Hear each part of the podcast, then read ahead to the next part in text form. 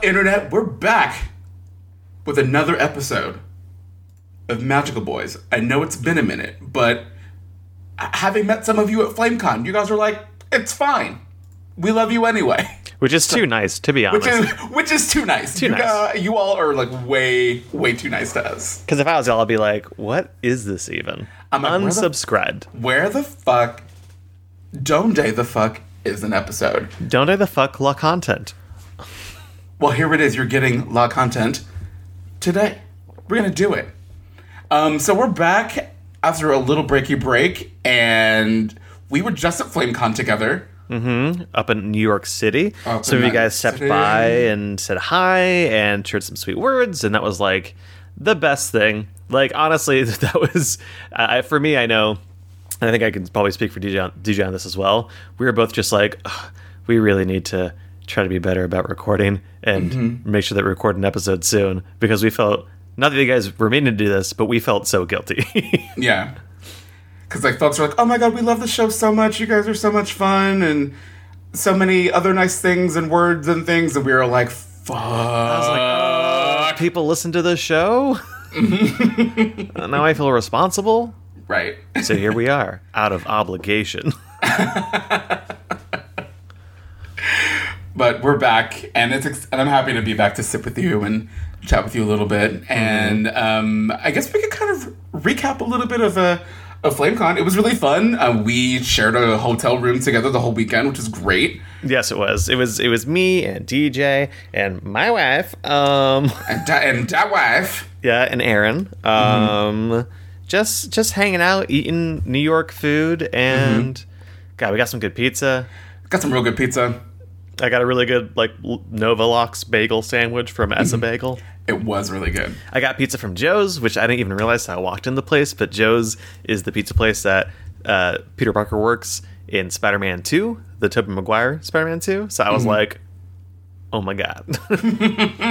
uh, we got drunk and walked down to Times Square at like 1 a.m. Yeah. And for some reason, Forever 21 is open till 2 a.m. in Times Square. And I bought Aaron way too much thoughtware. But it was all so good. It was all really good stuff, and it was like everything was thirty percent off. Though it is that was like we tried to go downstairs to like look at the boy stuff, and they're like, "No, we're closing." And They're I'm like, no, you gotta go. how are you guys open till two a.m. and not just twenty four hours? I feel like two a.m. is so late. Yeah. We were They talking li- to one of the poor employees, and like, "I'm back here in like six hours," and I was like, "When do you sleep?" Yeah. He was like, yeah, I'm off at two, and then I have to be back here at noon. I'm like, how? Mm-hmm. How is that legal? yeah, that's not a. It should not be legal. B. Uh, might as well be twenty four hours. Yeah. And- Uh, so I bought some jalapeno cheddar Chex Mix, which is definitely a drug. I don't. We weren't even like that fucked up. I don't feel like. no, I don't think that we were. I think that we were just like, rambunctious. feeling re- we were like feeling really good. It was New York City. We're like, we're gonna be out and about at one o'clock in the morning. yeah, see what's going on because there's there's still people the fuck everywhere in Times Square, which Times Square is the worst. It's a horrible place. it's the worst. Yeah, yeah. Like, I I kind of call Vegas the um, microtransaction city because that's literally like casinos are just like real life uh, loot boxes, Oh yeah, but with real money. yes. and it's like it's it's just like everything's always on. It's on. It's on. It's on. It's on. It's hot. It's hot. Spend money here. Spend money here. Buy expensive food here. Get drunk over here and also spend money and probably come back with nothing. And Times Square is that, but it's not. It's at least not bombarding you with like, please come spend all of your money. Well, it is, but it's not in the way like the like come gamble and spend all of your money away. It's like, oh, look at all these attractions in New York City at all hours of the day and night. And you can walk into an H&M or Forever 21 after sharing a bottle of wild turkey and a bottle of wine and uh, go in and buy And shit. I'm pretty. We drink almost all that bottle of wild turkey. yeah. There was not a lot left. And that was like before FlameCon even started. well, because it was the only day. That was the the Friday was a yeah Friday was the only day that we weren't like working right. because we were going to be headed back Sunday night. Um, you were headed back Monday until our flight got canceled on Sunday night. So then we also headed back on Monday. Yeah. and then we were stuck at the airport for like eight hours. I don't want to. It's a lot. It's a lot. It was, it- yeah. Our um, our adventure to LaGuardia was Hot, special. hot trash. It was it. It literally was hot trash. It was terrible. It was rough. Um, I don't know. FlameCon, great con, love it, love the community. Mm-hmm. Maybe let's have it somewhere different. Like anywhere, there has to be another hotel in Manhattan that's not in Times Square that FlameCon could be at. like, and again, it's, it's no no shade to the people running it. Of it's a great it's a great convention. Has uh, like I love it being this like queer focus, uh, queer centric thing. Mm-hmm. But fuck me, man, Times Square is just from an accessibility standpoint, from an affordability standpoint. Like if you're really trying to get as many queers in there as possible, and you know, a lot of people in our community. Um, it- there's we do have a lot of people that have uh, uh, disabilities or that you know aren't making a lot of money um uh, like a lot of like queer struggling artists. So like why why put it in the most expensive like for me what was hard is like eating. Eating is so expensive. Mm-hmm. just like it's so much just to eat in times square. Put us in brooklyn where it's a little bit less. Right. put us anywhere else.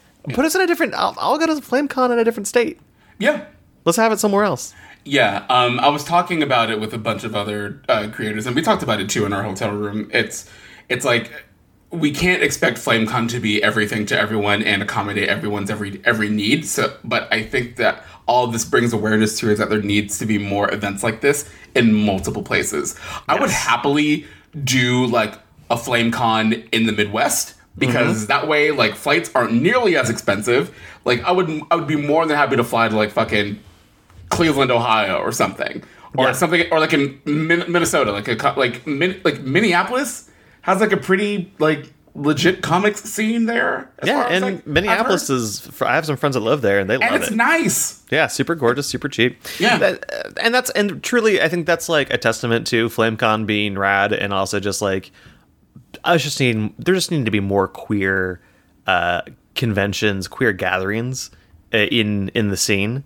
Um, because everything else like about FlameCon, great, Mm-hmm. great. have a great time. Just just fucking move it out of Times Square. Yeah, God, it's it's a fucking nightmare. Um, but yeah, we had a great time. It was a great weekend. We got real gross. It was fun. Mm-hmm. Uh, yeah, I we had a great time. Like it's always good when we can actually come together and like you know like be with each other in person and just like you know and just be weird in person. So Yeah, it's it's, it's, all- it's different. Like Yeah, know, it's it- different. Getting to hang out in person is way different. yeah, yeah, it's a good it's a good time.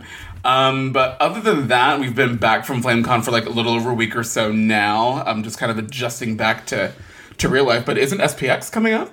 SPX is coming up. Yep, and Aaron and I will be at SPX. So Mm-hmm. if you are in the Bethesda, Maryland area, which I think is where it is, yeah, it's Bethesda. Um, I'm like now looking up Aaron's Twitter to see like where exactly we are. Because I think tables came out for it. Mm-hmm. Um, but yeah, SPX uh, W15, uh, I think is our table for SPX. So yeah, so come if you're in the Bethesda area, come on out, say hi, um, and uh, and buy stuff from from Aaron. That's my rule. If you want to say hi to me, you got to buy something for my wife because I'm a wife guy. I'm a wife guy. Don't even look at me if you have to Don't talk even- to my wife. Don't even look at me. Don't even I won't even acknowledge you until you buy one of her cute pins or stickers or prints.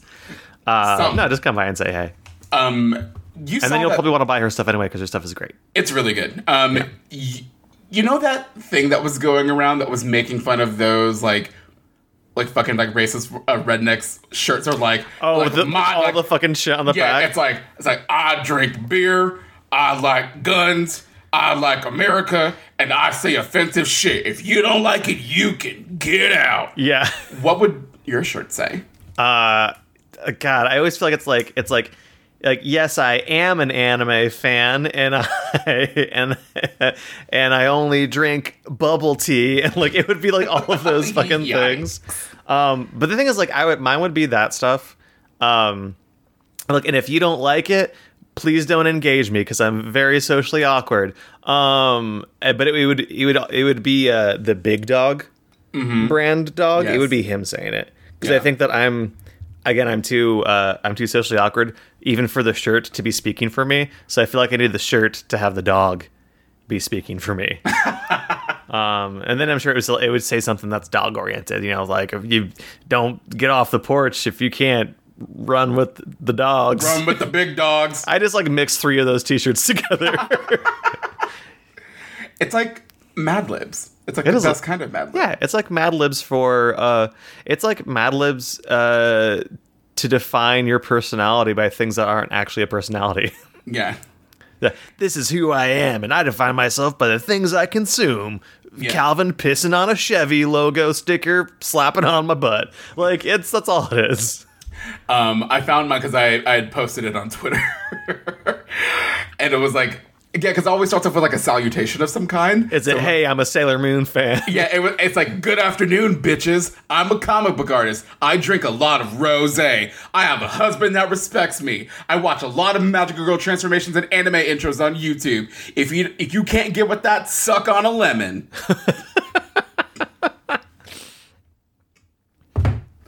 like, I don't know, man. Like, people are weird. People like yeah, like it's so it's so interesting to me when they get all up in arms about quote unquote identity politics, and yet they are the first to define themselves by things that literally are like not personality traits. And also, you probably just spent like twenty to thirty bucks on a customized T-shirt that you probably saw an ad for on Facebook, Right. Um, that like you had to fucking plug in like your specific shit Right. into, which Right. is fine. Like as fine, do it. like that's like, and that's the thing is that like, would I wear uh, a shirt that had all of my shit on it? Ironically, yes. Um, but like the idea that there's just people out there, like I, I was having this conversation with a friend on Twitter today. Um, which we can talk about the news that spurred it uh, a little bit later, uh, that it inspired it. But just the idea of like, it's it's just something I don't understand when people are just like, I'm gonna be an asshole. Like Right. I like because all those shirts, the purpose of them is always like, this is who I am. If you don't like it, you can get the fuck out of here. And I'm like, why? Why would you ever? What? What breaks in a human that makes them want to be that way? That Right. makes them want to be like, fuck empathy, fuck you. like it's Yeah. just I don't get it. I just don't understand. I don't understand not just being like, oh hey, I might disagree with you, but uh, like I, we're all here trying to fucking live. Mm-hmm. Now, if you're it, it- like m- the most extreme version of that shirt, I would have is like, hey, if you're a fucking Nazi, you can die. Like Right. that would be the only because if you're hurting people and and spreading ideologies that harm and kill and hurt people, Right. then yeah, I don't got time for you. Um, but otherwise, it's just so weird to me. It's so It- weird to me to be that yeah. that way towards people, that antagonistic. Yeah, it's like it's like I'm going well out of my way to like not have empathy for other people or even have the consideration that things that I can say or do can have an effect on other people. It's like it's like you don't maneuver in this life without affecting other people in some way. It's like I just want to be a selfish asshole and not be held responsible for any of it. And not have empathy. And not only do I want to do all of that, but I have to broadcast to you. Yeah. Because it's like one thing to be like, just be a dick. But then to be like, my t shirt's gonna let you know. I'm I'm like, a I guess um, thank you, so I can stay clear. Right, right. It's like I, I guess I appreciate you just putting it out there for us to to know and see so that we can just, you know, walk the other way. So I just, I just wish I congratulations. had, I just wish I had had that t shirt company idea because I could make all sorts of money. I know, I know. Like, Just taking money from people that I don't like, which sounds sounds amazing. Mm-hmm.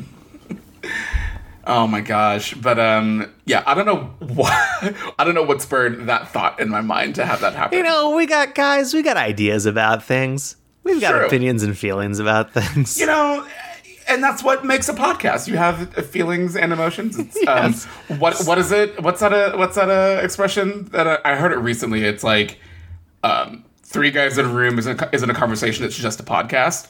yeah, pretty much. Yeah. Well, we're only two of us, but okay. You know, I'd rather have like more women and more and more like non-binary folk on the show to be more interesting than you know. Um, that'd be good. That'd be good. Um, anyway. this is the DJ. podcast about video games and anime and Yes. manga and all that good shit in between. And about those shitty t-shirts. and about those shitty, shitty t-shirts that racist white men like to wear. very specific. Very specific, yeah. Um, what are you what are you playing? I kind of have an idea of what you're playing. I'm- you talked to me about it. I'm just playing. I'm well. I was. R.I.P. I'm just playing Fire Emblem, Yeah. and only and like uh, Sunday, which is yesterday. Uh, what's wrong with my brain? I was just like Sunday. I'm like that's yesterday, Ruben. Today's Monday. Today is Monday, right? Yeah, it's Monday. Um, yeah, I've been, I've I was uh, blasting through Fire Emblem. I finished it. I beat it yesterday at um, 60 hours, which is good. That's that's for a, a, a RPG. That's about what I want. The thing is that like I would imagine there's probably at least another 40 hours for both Golden Deer and Blue Lion if I want to do those those stories. Which then that becomes too much for me, where I'm like, oh god. Um, but it's great. Fire Emblem was great. There's you get a bunch of little uh, without going into spoiler territory. Um, you get like a bunch of little. Uh, you will get like any characters that survive, I guess, by the end of it, that are part of your your squad, your house. Um, you get little. Uh, you get little like almost like at the end of like 80s movies where it's like so and so went on to blah blah blah you get little like uh, prologue story stuff to read about those characters and it's really cute uh, some of them end up together. Some of them like just end up friends but it's like how it's just it's really nice. It's really fulfilling. Um, the story was really good. Obviously i did the black eagle uh, route which there's two black eagle routes technically. I think that that's the only route that has two like a route within it. Um uh which is like yeah right right before the time skip happens basically. If you play black eagles before the time skip happens you have a uh, you have a big decision to make that drastically changes that route um, basically it's making it so there's four routes in the game and not three Okay. um, and uh, you know, I'm again, I'm a wife guy for Edelgard, so it was ride or die. Honestly, like if, you play through that game, people were like immediately like, "Oh, Edelgard's a fascist." Yeah, she's like the closest thing in that game to like anti-authority, like everything. Like she's the least a cop. Like Yeah. Dimitri's the cop. I would Dimitri say is the cop of the three. Dimitri's the cop, and then I don't even like. I just love that like Claude's just like I'm here. Yeah. Here's me and the Golden Deer. It's just in the mystery machine solving mysteries. Um, so I I kind of want to go play through the other routes. Okay, what I wish the game did is the bulk of that game is before the time skip. I would say. Mm-hmm. Maybe it's half and half, but to me at least, it felt like I spent more time pre time skip than post. Especially because post time skip is far less social stuff that you're worried about. Right. It's more like battles, um, like big important battles. Yep. Um, and I wish that because there is a new game plus mode where you have access to some things that help you kind of play through the game a bit faster. But still, like I was reading what they are, it, it seems like it would still take you a bit.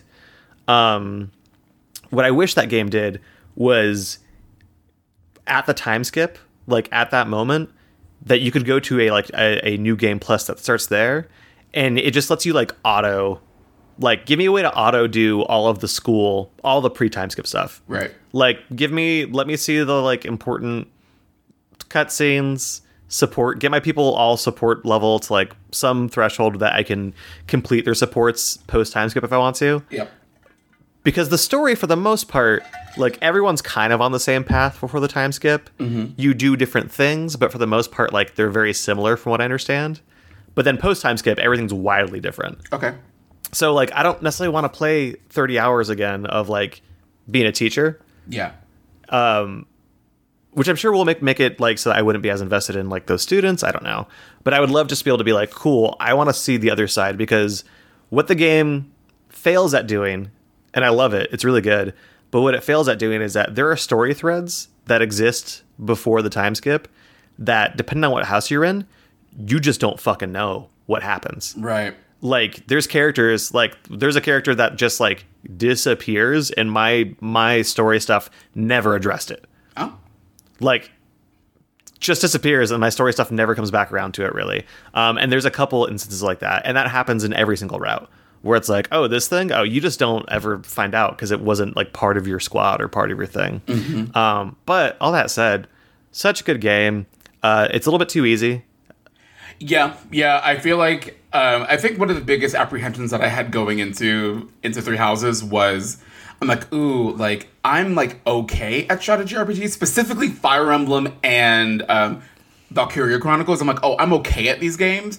I know that like if I were not a dummy and were better at strategy RPGs, there are probably things that I could do to kind of optimize and you know and like be better at them. Like Brandon's really good at like like understanding mechanics and how to kind of like play the game and max and, and min max all the things in in, uh, in RPGs, and I am not. I'm very much invested in the characters and the stories and all of that stuff, and I'm like, oh, I need to get my characters at least to like a decent enough level to be able to at least like fight the boss. But I haven't really ran into any like major difficulty spikes at all in this game. No. I've only I've only used uh, Divine Pulse like twice. There are like I never I got game over once in the game in one of the last actually it wasn't one of the last fights. It's one of the uh the game has a thing called paralogues. Yeah. Which paralogues are the same thing as auxiliary battles, but they have story uh they have like story they they have they're not core story information. Yeah. But they're usually like story that fleshes out a character. Um, you'll have a character that has to be a part uh, or has to be on like in the fight for that. Um, and there was one paralogue that focused on a character that I didn't, I wasn't really actively leveling that much, and the usually in a paralogue the win condition will involve like you can't let that unit die. Um, Even if you're playing casual, you just can't let that unit die during the battle Yeah. um, and it, it's it's a fight where it puts that unit like across the map next to a big monster, and the rest of you are not there. So it was like me having to. I think I, I ran out of divine pulses trying to figure out how the fuck to keep her alive and get my people over there fast enough to like make things work. Yeah. Um, so it was more. It wasn't so much that it was difficult as much as it was just like, oh, here's someone I didn't level very much that I can't. This fight just makes it so that they're like immediately in serious danger. Um, but I got it like after dying once, I figured it out and got it. Yeah. Um, and divine pulses for me were always just like, oh, I made a stupid mistake that like one of my again playing on casual like Yep. one of my characters died and I just didn't want them to be dead for the battle. yep. So I'd go back and just res them, like already like go back before they died, and that was it. It was never like I have to. Yeah. Um, so definitely like if you don't want the stress of playing classic where you just completely lose characters forever, uh, I've heard a lot of people say do casual, uh, do hard mode casual, Yeah. um, because you can drop down the difficulty from hard at any point you want to. You can't. you can't bump go it from- up to hard. You can't go up to hard. You can go down from hard to easy. Yeah, only once though. So you can like you can only like once it's at easy or normal, whatever. Then it's just that. Yeah. Um, but yeah, no, it's it's good. It's just really it's really simple, and I kind of wish there's a part of me, like part of me likes not worrying about a lot of like RPG combat mechanic things. Mm-hmm. Um, and there's still some stuff where it's like flyers are really susceptible, uh, susceptible to arrows Yep. and this and that. But like, unless it's just shit the game doesn't talk to you about, I kind of miss like picking different elemental spell abilities that have different effects Yeah. versus this and that. Like there being like any elemental stuff at play Mm-hmm. doesn't appear to be a thing in that game whatsoever. right.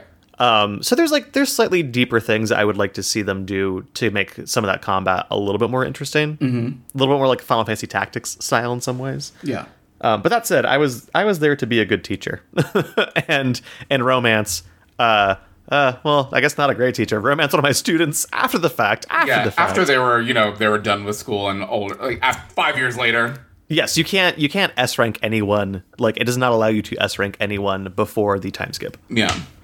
Yeah. Um, for me, it's I've been really enjoying. It. I'm only about 20 hours into it, um, just because like I, I picked it up like a couple weeks after everyone else did. Um, and I'm doing the Golden Deer route, and I'm having a great time. I love I love Claude. I love my little. I love my my Mystery Incorporated gang. Um, they are they are a bunch of really good kids. Um, yeah, I.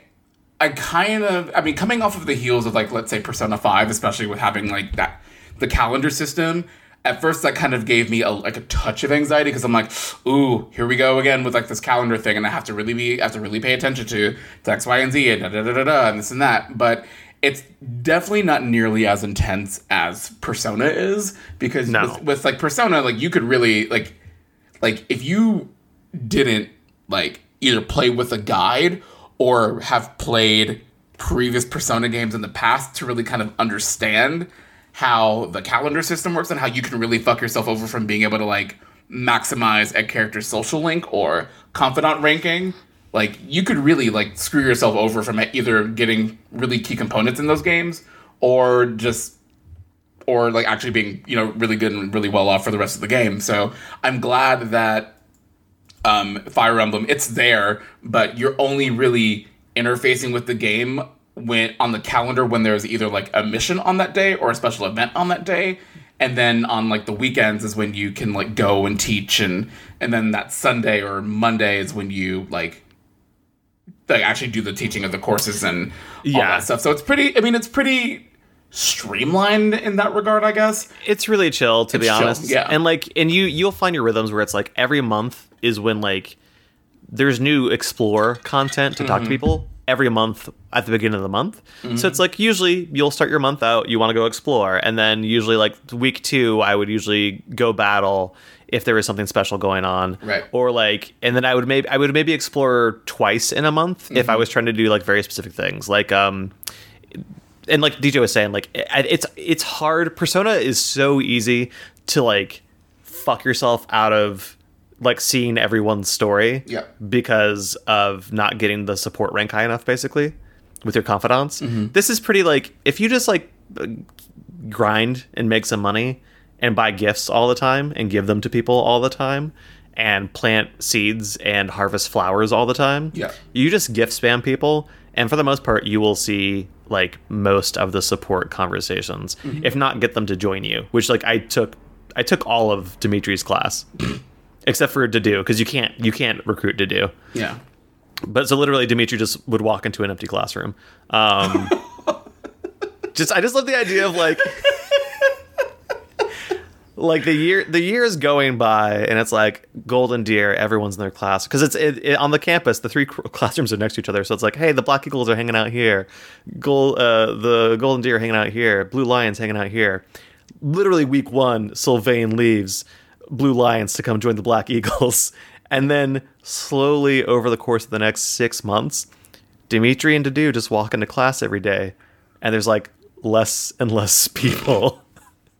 Like even I like I even like trans uh, even uh, uh, got um the teachers of the other groups to join me, which I mean like they're still teaching the other houses, but they fight with me. So like, yikes and then Golden Deer like I think I took at least three or four people from Golden Deer, mm-hmm.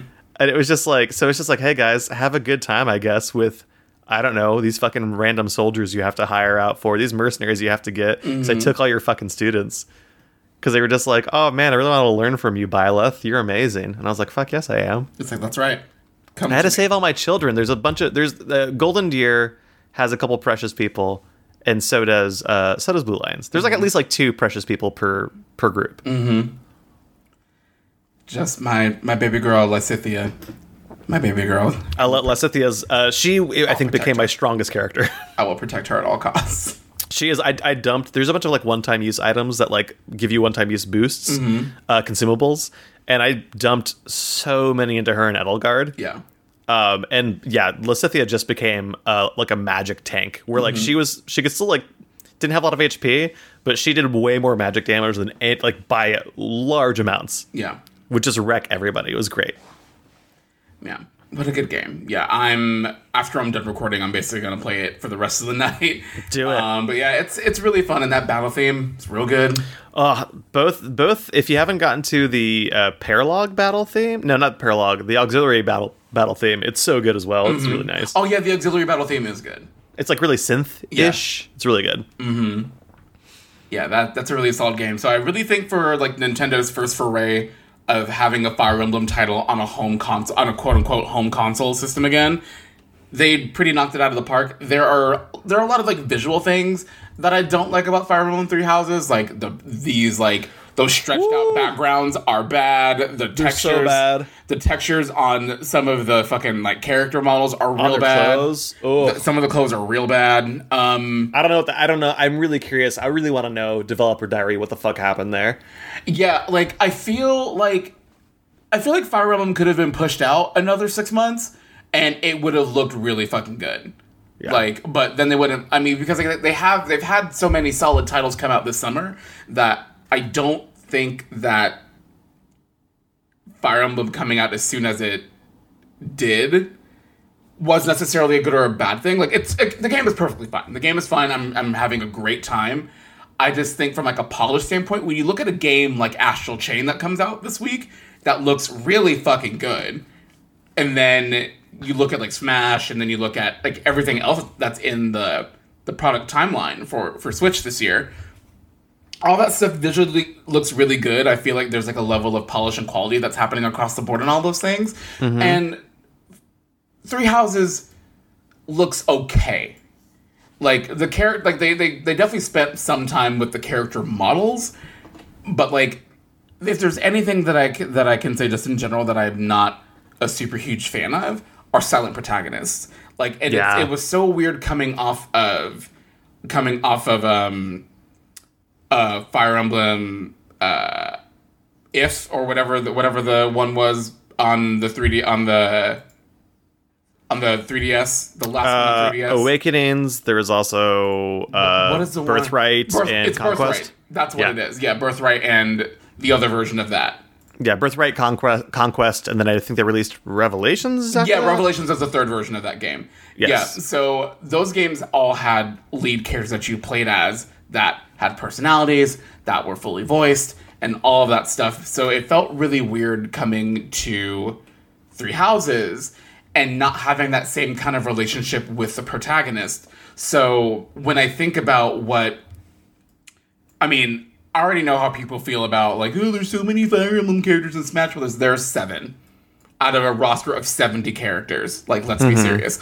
Um, but I wouldn't want Byleth to be the representative of Three Houses in Smash No. Brothers. Because, like, other than her being the player character, there's, There's no personality. There's no personality there. Like, I would rather you. I'd rather it be Edelgard. Honestly, Mm-hmm. out of all of them, even though I love my boy Claude, I would rather it be Edelgard because I think one, she is the most popular out of all the three characters in Three Houses, and she has a different weapon. She doesn't have a sword, like she has an axe. So yeah, it would be really cool interesting to, have- see how they build a kit for an axe user because I don't know if anyone else is an axe user in that game. No, no. Yeah. Um, the only character that has an axe or throat that has an axe is the uh, are the Belmonts because they throw Hmm. an axe, but that's only like one move that does one specific thing. But Mm-hmm. Yes. it'd be interesting to see them put like Edelgard in that in the game and how she would fight against the rest of the cast. And also, underst- I'm just down for more women in Smash. So Yeah, I understand the point of silent protagonists in games. I mean, from like you know Gordon Freeman in Half Life, Mm-hmm. um, Link is silent. Though I, I'll argue against the fact that like Link is a silent protagonist in Zelda, but Link has personality. right. Like Link has like feels a certain way about things that happen. Yeah. Link is kind of goofy usually. Like. Even though it's supposed to be a self insert and Link is silent, and that's the reason why you have silent protagonists, right? so that you yeah. can more like fully insert yourself into the role. Like, Link is imbued with a lot of personality. Right. Um, I don't think Byleth is at all. Mm-hmm. Like Byleth's reactions are really, really flat. Yeah. Um, I would have much rather, and like Byleth is voiced when they say things on the battlefield and things that happen on rare occasion. yeah. So uh, yeah, I, I'm also of the same. This is actually uh this was this critique uh, is a thing that like Austin Walker was saying was was what made Astral Chain uh, not click for him in a lot of ways. Yeah. Um, besides like the combat not being quite great in, in his opinion, but it's the fact that the protagonist doesn't have a personality, and I don't know. I'm I get it. I just personally I have so much more look at Mass Effect, right? Mass Effect, Yeah. one of the probably like biggest hyper immersive like role playing games to ever come Mm-hmm. out. Shepard is a character. You get to make your version of things. Shepard, Yeah. and they give you enough like I think they give you enough choices and enough uh, uh, latitude to like move between good and evil or Yeah. however you want to play it to make your Shepard feel like a self insert Mm-hmm. enough. But Shepard is still a character is a character and a person who has like voice lines and talks to people, and I just want that. Yeah, because like you could like so making the comparison of that to Smash Brothers again, and we talk about Joker being put in Smash. Like Joker has a lot of personality. Like, Yeah. um, especially in the in the like auxiliary content for Persona, like like in the Persona Five anime, and Mm-hmm. then in like the Persona dancing games. He still has a very def- like a very like he's a, has like a stoic personality, but he's but like you. I still feel like you again, like you were saying about Mass Effect, like you have options of things that you can say, but they're still very much in the in the vein of that character. It's Yes. like it's your it's your your decision of what he gets to say. Not Mm-hmm. really. He's not really like a self insert. Like you just have more control over how he responds to things. And even then, like I would have preferred, honestly, if Joker was a character in that game. Yeah. Like I would have preferred if Joker like talked and had Yeah, lines and absolutely. like that and that I control, but like that Joker still is a character because I really I don't know, man. I I really don't I really hate having these weird conversations with other characters where I'm just like, well, okay, like you're I like you and what you're saying, but I'm not I'm not really responding or you're like the other character's responding to nothing, right? They're responding to what I'm saying, but I'm not hearing it. Mm-hmm. Yeah. And it's a weird disconnect that I don't for me just doesn't work. Yeah. Um and has never I've never felt like it really, really works, especially in a game in a game that's first person makes a little bit more sense. 'cause I don't even see myself. I'm Right. always that POV. But in a game that's not that, yeah, I don't I just don't like it. It's it always feels weird to me. Yeah, like for me, and I've talked about this before, I think, on the pod, and have mentioned that I'm a person that's not opposed to games being linear. I don't view linear quote unquote games as a bad thing. I mm-hmm. think I think a quote unquote linear game it, to me is the the developers and the creative team had a very specific story that they want you to experience. And these are the, these are the parameters in which you can experience a story. Are there opportunities where you can kind of like meander off and go do other things? Like yeah like final fantasy x for instance like it's a very linear game still. So like whenever people make that argument about final fantasy 13 it, it doesn't hold up for me. Um they're saying that oh it's very it's it's so linear it's so linear. It's like well play seven, play eight, play play any of those numbered Final Fantasy games up until fifteen, really. That they all kind of have this narrative that kind of guide. It's telling a story that you are going through this experience, and you get to do things and interact with the world, and that's fine. I don't have a problem with that, and I think that the silent protagonist thing works better in like in like an open world game where you're literally making your own character. So like a thing like Fallout that makes more sense to me. Like Oh, it's, yeah, totally. I think that I think that works for me. Uh, Yeah. Like where you're where you're literally like character building from the ground From up, ground 100%. right. Yeah, I mean, I think, and even even then, I still I think overall because it's just Yeah. more narratively interested in me. I think I always, for the most part, prefer to be a character. Mm-hmm. But in something like that, I agree that makes more sense. Um, Mm-hmm. I think with Fire Emblem is that like so many of my favorite moments moments of that game would be two characters talking. Like when you see other people's support conversations, mm-hmm. like uh, Dorothea and Sylvain are both really interesting, funny characters that and like Lys- Lysithea as well. Mm-hmm. Like you just have these characters who always have conversations that are like really good moments. Mm-hmm. And I felt like as Byleth, I never got to have that moment you with never get, anybody. Yeah, you don't get to engage with the characters in the same way and have those there's no chemistry There's no because your person's there. not talking Right. like right um and so that's why like it like i like obviously you can pick a relationship and so i went after edelgard but like nothing about like outside of my own like me shipping the silent protagonist of Byleth with Edelgard, Mm-hmm. there is nothing about those characters that feels like spark or charming or Right. like that makes me feel more of that, and I want that. Yeah, like I definitely wanted more more of that in in Three Houses. But yeah, like all all things aside, like love it, love it, love it. Been having great time. I love me some anime battle chess. It's good. Mm-hmm. It's real cute. Um, I'm looking forward to seeing what future installments of Fire Emblem games looks like. And I think we talked about this over the weekend, but I I like that this game is still very horny, but it's horny in a different way. And I think it's because of the characters. The characters are designed from a completely different, in a completely different lens. Because one, it's a female artist who has a who has more of an otome game background, which Yeah. there's a different sensibility there.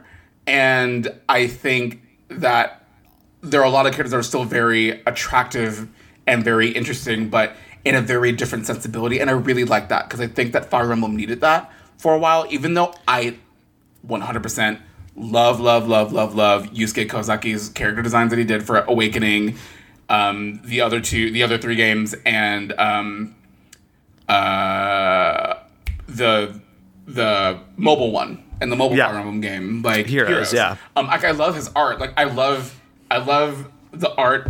I love when he touches anything visually. I love it. Yeah. like da- Like, like, I'm- like uh, Daemon X Machina looks great. Like I'm down for horny it. art. I'm down for, for, sure. it. But it was, Um, it was nice to kind of have a different perspective on it, Mm-hmm. and one that came from like the female gaze because we kind of got to see. I feel like we got to see different layers of male characters that were softer in in different ways than they were in previous Fire Emblem games. At least, at least as far as I'm remembering them. Um, I like I really like there's still very similar like anime character archetypes that are in this game, but like I actually like don't hate the men in this one. Except I for only some- I only hate like- Lorenz. That's the except- only character I Lorenz hate. because he's fucking trash and fuck his stupid haircut. He's a fucking shitty MRA. He's terrible. God, he's him. the worst. I fucking hate him. Um, that's I mean, if I was playing on casual on a classic mode, like if he went, I wouldn't be sad. He didn't. He didn't. Okay, so obviously, like after the time skip, this isn't a spoiler because it's like what the game is. You obviously end up fighting like other the other houses after the time skip, right? Mm-hmm. I was so pissed because when I fought uh, the like fight that's against his house, he didn't show up on the battlefield, and I don't know if I beat like did because like the the uh, some of the fights it's like kill everybody, some of the fights it's like just kill the general or the generals on the battlefield. Um, so I was very strategically attempting to not kill students that were on the battlefield already, that were people that I liked, Yeah. and just end the battle. And he never came on the battlefield, and I was like, "Oh, I'm so excited for Lorenz to get out here because I absolutely will kill him, Mm-hmm. Right. Because he's the fucking worst." He's the fucking worst. I hate him.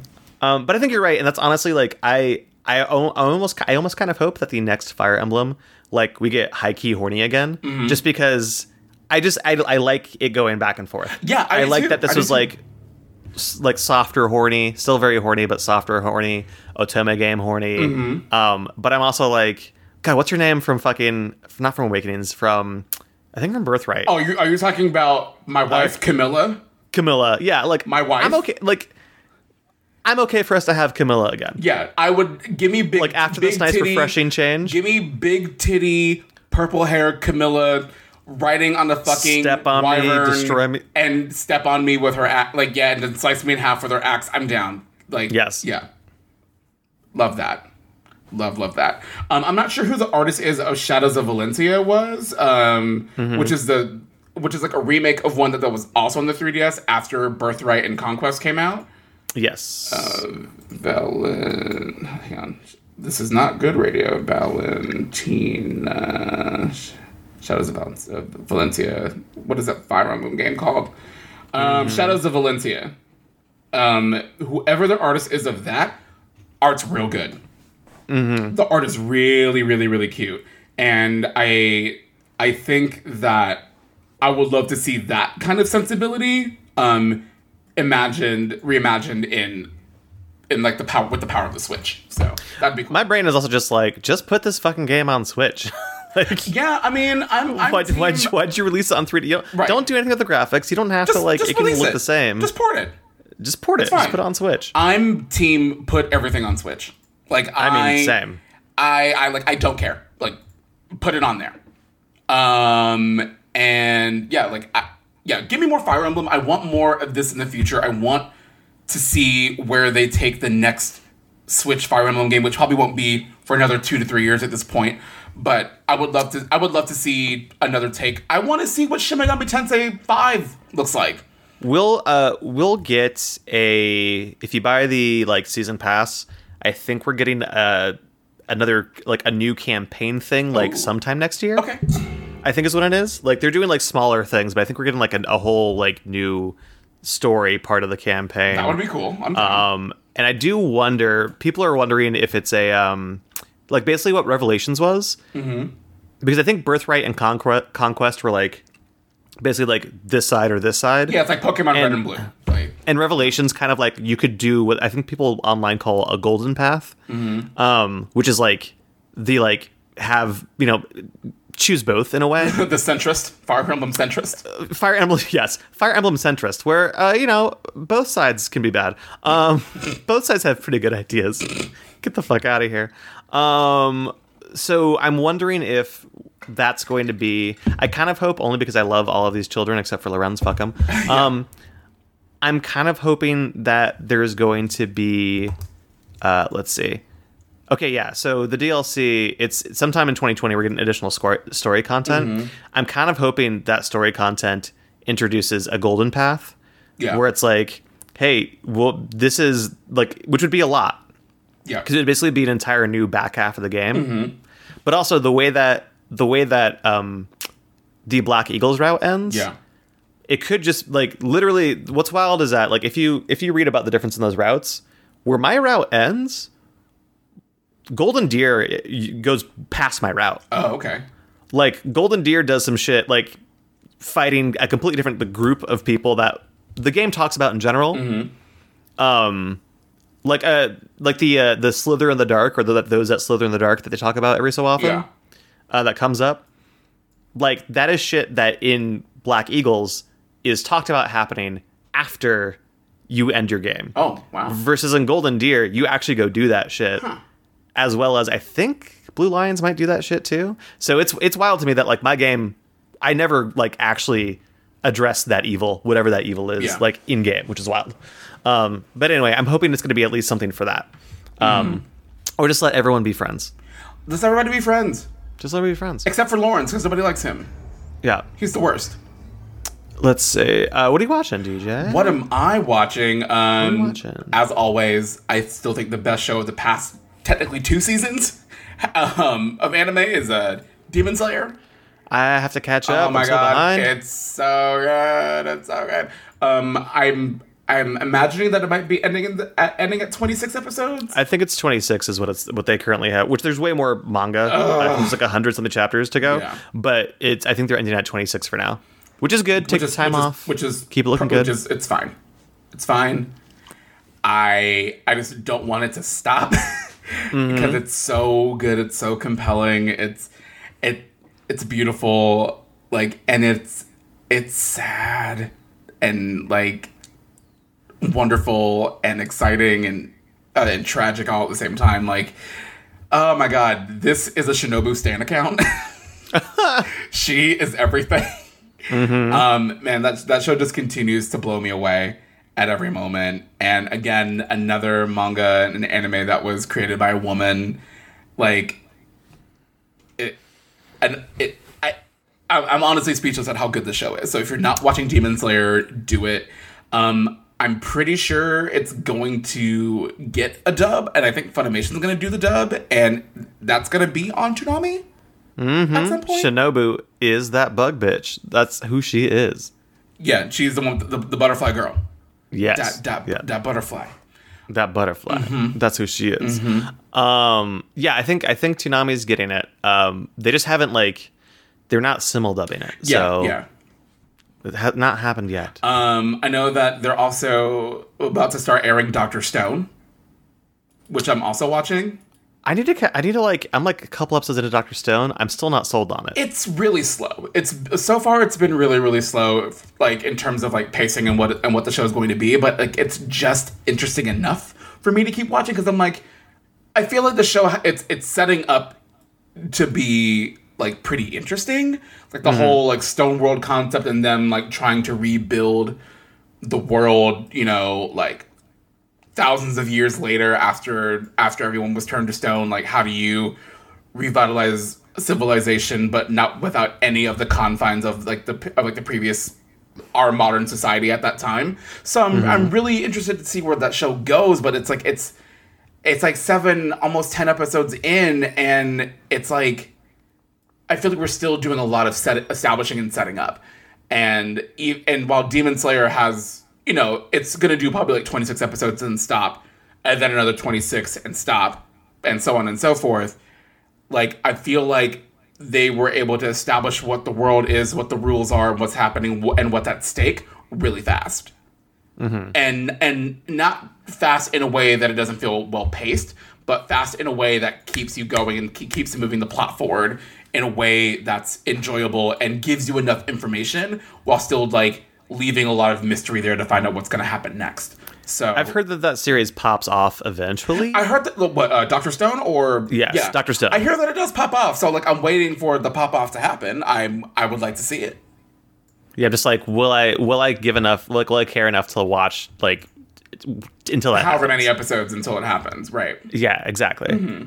Um, and I'm also watching uh, um, Haikyuu because I think seasons one through three are all on Hulu, and it's also dubbed, and so I've been watching that while I work, and it is so good. Those are some real good boys. Uh, love those good volleyball boys. Um, yeah, it's it's a lot of fun. So if you're looking for another good sports anime to watch, if you're not already watching Haikyuu, watch that. Um, also watch Run with the Wind because what I liked about that is that it was uh, surrounded around college boys because I feel like a lot of the shonen the shonen sports anime stuff typically falls on like middle and high school a lot. So it was cool to kind of see it with like 20 somethings. So it, I really enjoyed it for that. Um, watched season uh, season three of She-Ra like pretty much in two days because it was only six episodes. Um, Oh, we watched all of it last night. It is amazing. It's so good. It's really like that show. She-Ra's been good, Yeah. but season three Season is like another level. season three really popped off. I feel like they the first two season like season one needed that room to kind of establish the rules of that world and also still be really compelling. And then season two starts to really set like start set, setting up the stakes. And then season three, we kind of get into a lot more of the lore of that world and where Adora comes from. And it's all really good. It's all really, really, really good. Season three is horny too. Season three is very horny. season three is like real fucking horny, real sapphic for sure too. Mm-hmm. I was just like, look at all these beautiful, gigantic, muscular women. Mm-hmm. yeah, it was it was great. It was really, really, really good. So I highly recommend that. And then I started watching Cannon Busters, um, the show that LeSean Thomas has been working on since Deviant Art days. Like I remember just following him since I was like in high school.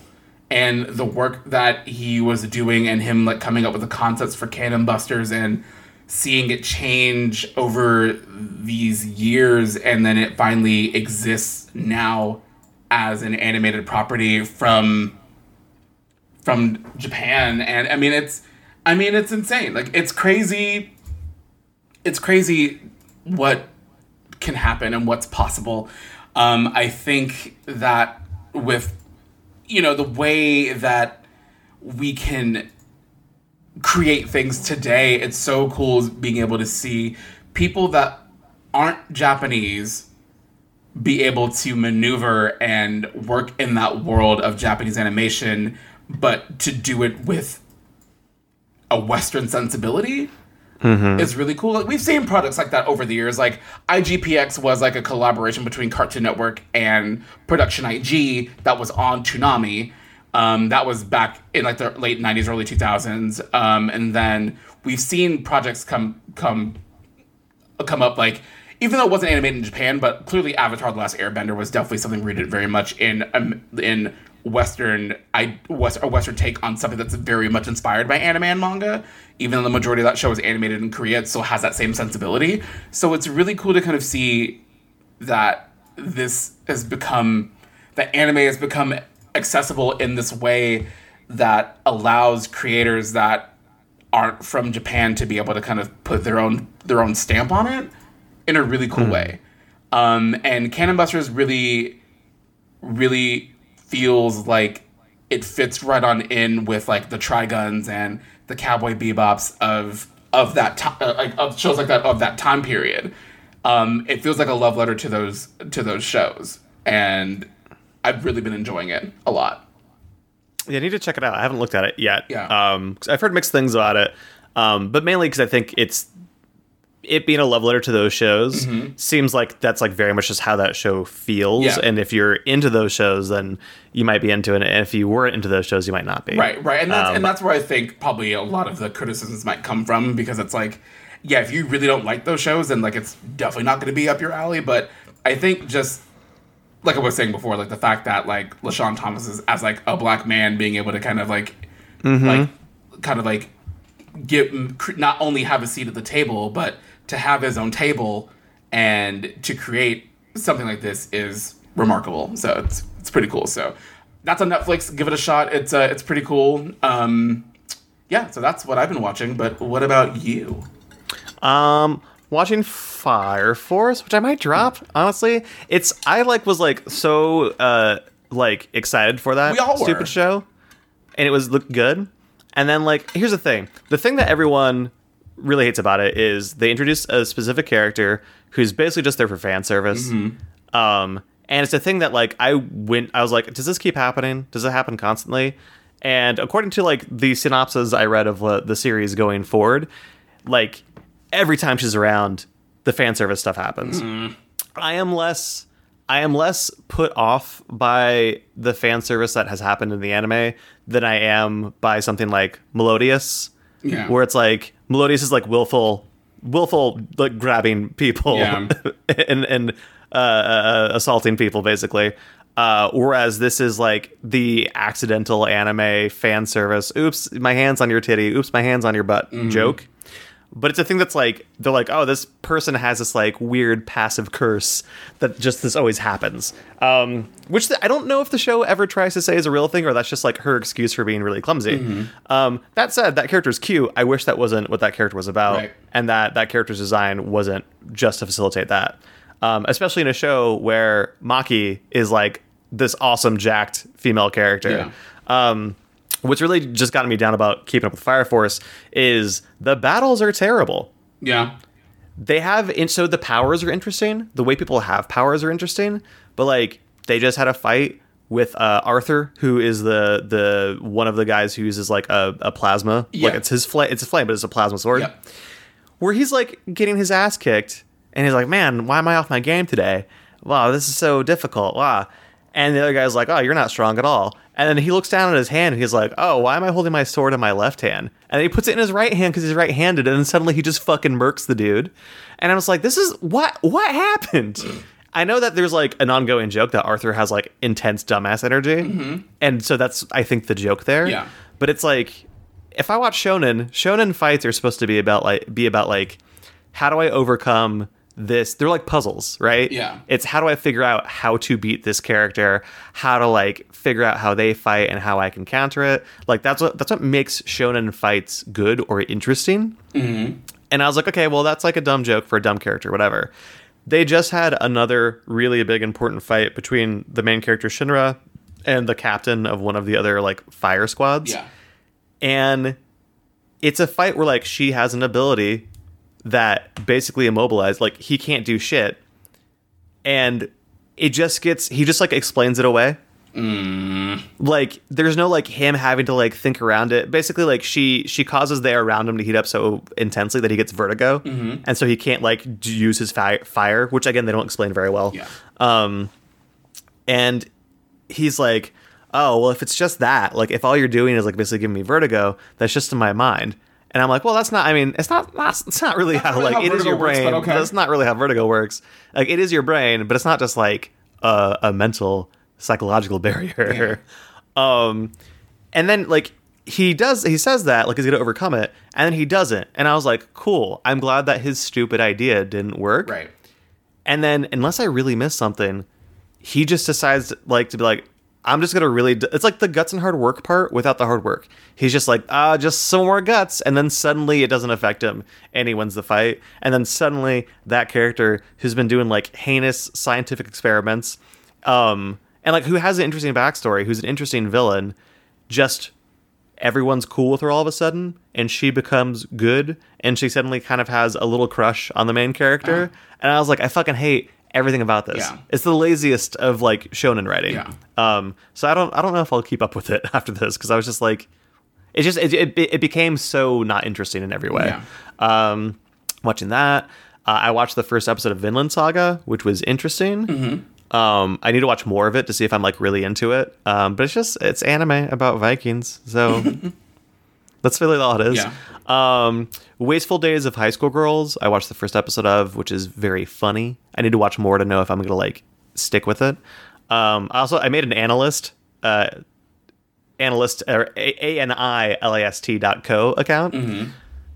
It is, I will say, it's real stupid, but I there is something I do enjoy about like watching a couple episodes and then going to my AniList account and updating like my progress of like I've watched this many episodes and like giving them little ratings. Yeah. So I have this database of just my own anime watching habits that if like a friend asks me like, "Hey, what should I watch?" I can just be like, "Here, Here's my here's a link. AniList."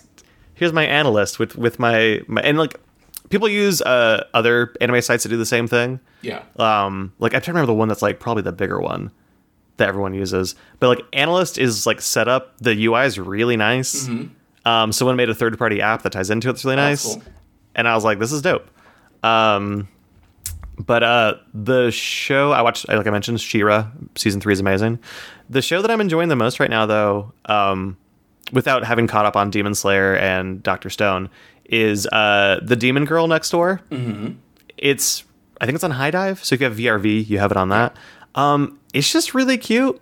It's just really really cute and funny. It's really funny. Like it's it's just about um, it's about a girl who one night she's like basically told in her dream she's like, hey, uh, your ancestors were demons, uh, and your family has a curse on it where uh, you basically like you guys can only like make so much money every month. You're basically like cursed to be poor for forever, and your family's gonna be poor for forever. Uh, and we're gonna awaken.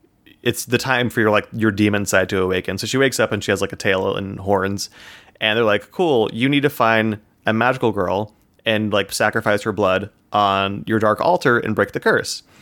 And the only other magical the, the magical girl in town ends up befriending her and so it's like this thing where she's like i'm gonna fight you and beat you but she's the main character is so pathetic and so weak and the magical girl is very put together Yeah. and so it's like them becoming friends and as the story goes it's like becoming not more serious but they're doing like what was just goofy initially they're doing more like sweet character work Yeah. that's like, oh, this character's like really sad in some ways. So I'm really glad that they're becoming friends, even though they're supposed to be like at odds and be like mortal enemies. um, it reminds me of season two of Umaru, where like season one was really funny and silly, and season two is that, but season two is way more about Umaru's relationships with all of the girls, and it's just really, it's just really wholesome. It's really cute. It's like not too horny for the most part. Uh, like there's a couple like outfits I would say they're kind of horny, but otherwise than that, it's just like pretty much a pure cute comedy Cute.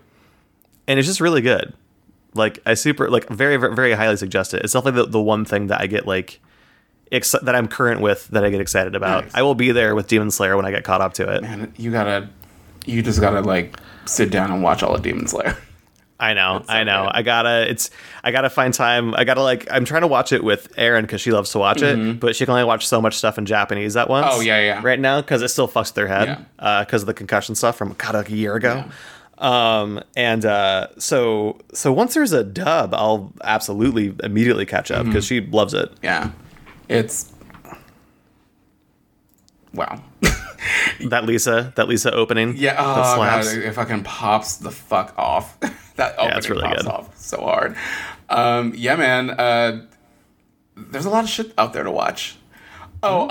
um, oh yeah. One other thing that I'm watching. Um, it's it's not anime. Um, well, the two. Th- yeah, what? There are actually two things that I'm watching that aren't anime. Um, so the one thing that I'm one of the two things that I'm watching that's not anime is um a Black Lady sketch show. It's on HBO. Mm, it's mm-hmm. very good. It is so fucking funny. And it's one of the first shows to have one like an all black cast of, of comedians, all all black female cast of comedians, and an all black female writing write, uh, writers. That- that's Like awesome. it's it is incredible. Like the show, like it there's been three or four episodes at this point, and the jokes like there are there's like continuity. So there's there's like ongoing jokes that go through the entire series, um, and then like there are little Easter eggs of like other of from like bits from bits and pieces of other of other jokes and bits from the show, like like kind of peppered throughout the like the backdrops and everything of other of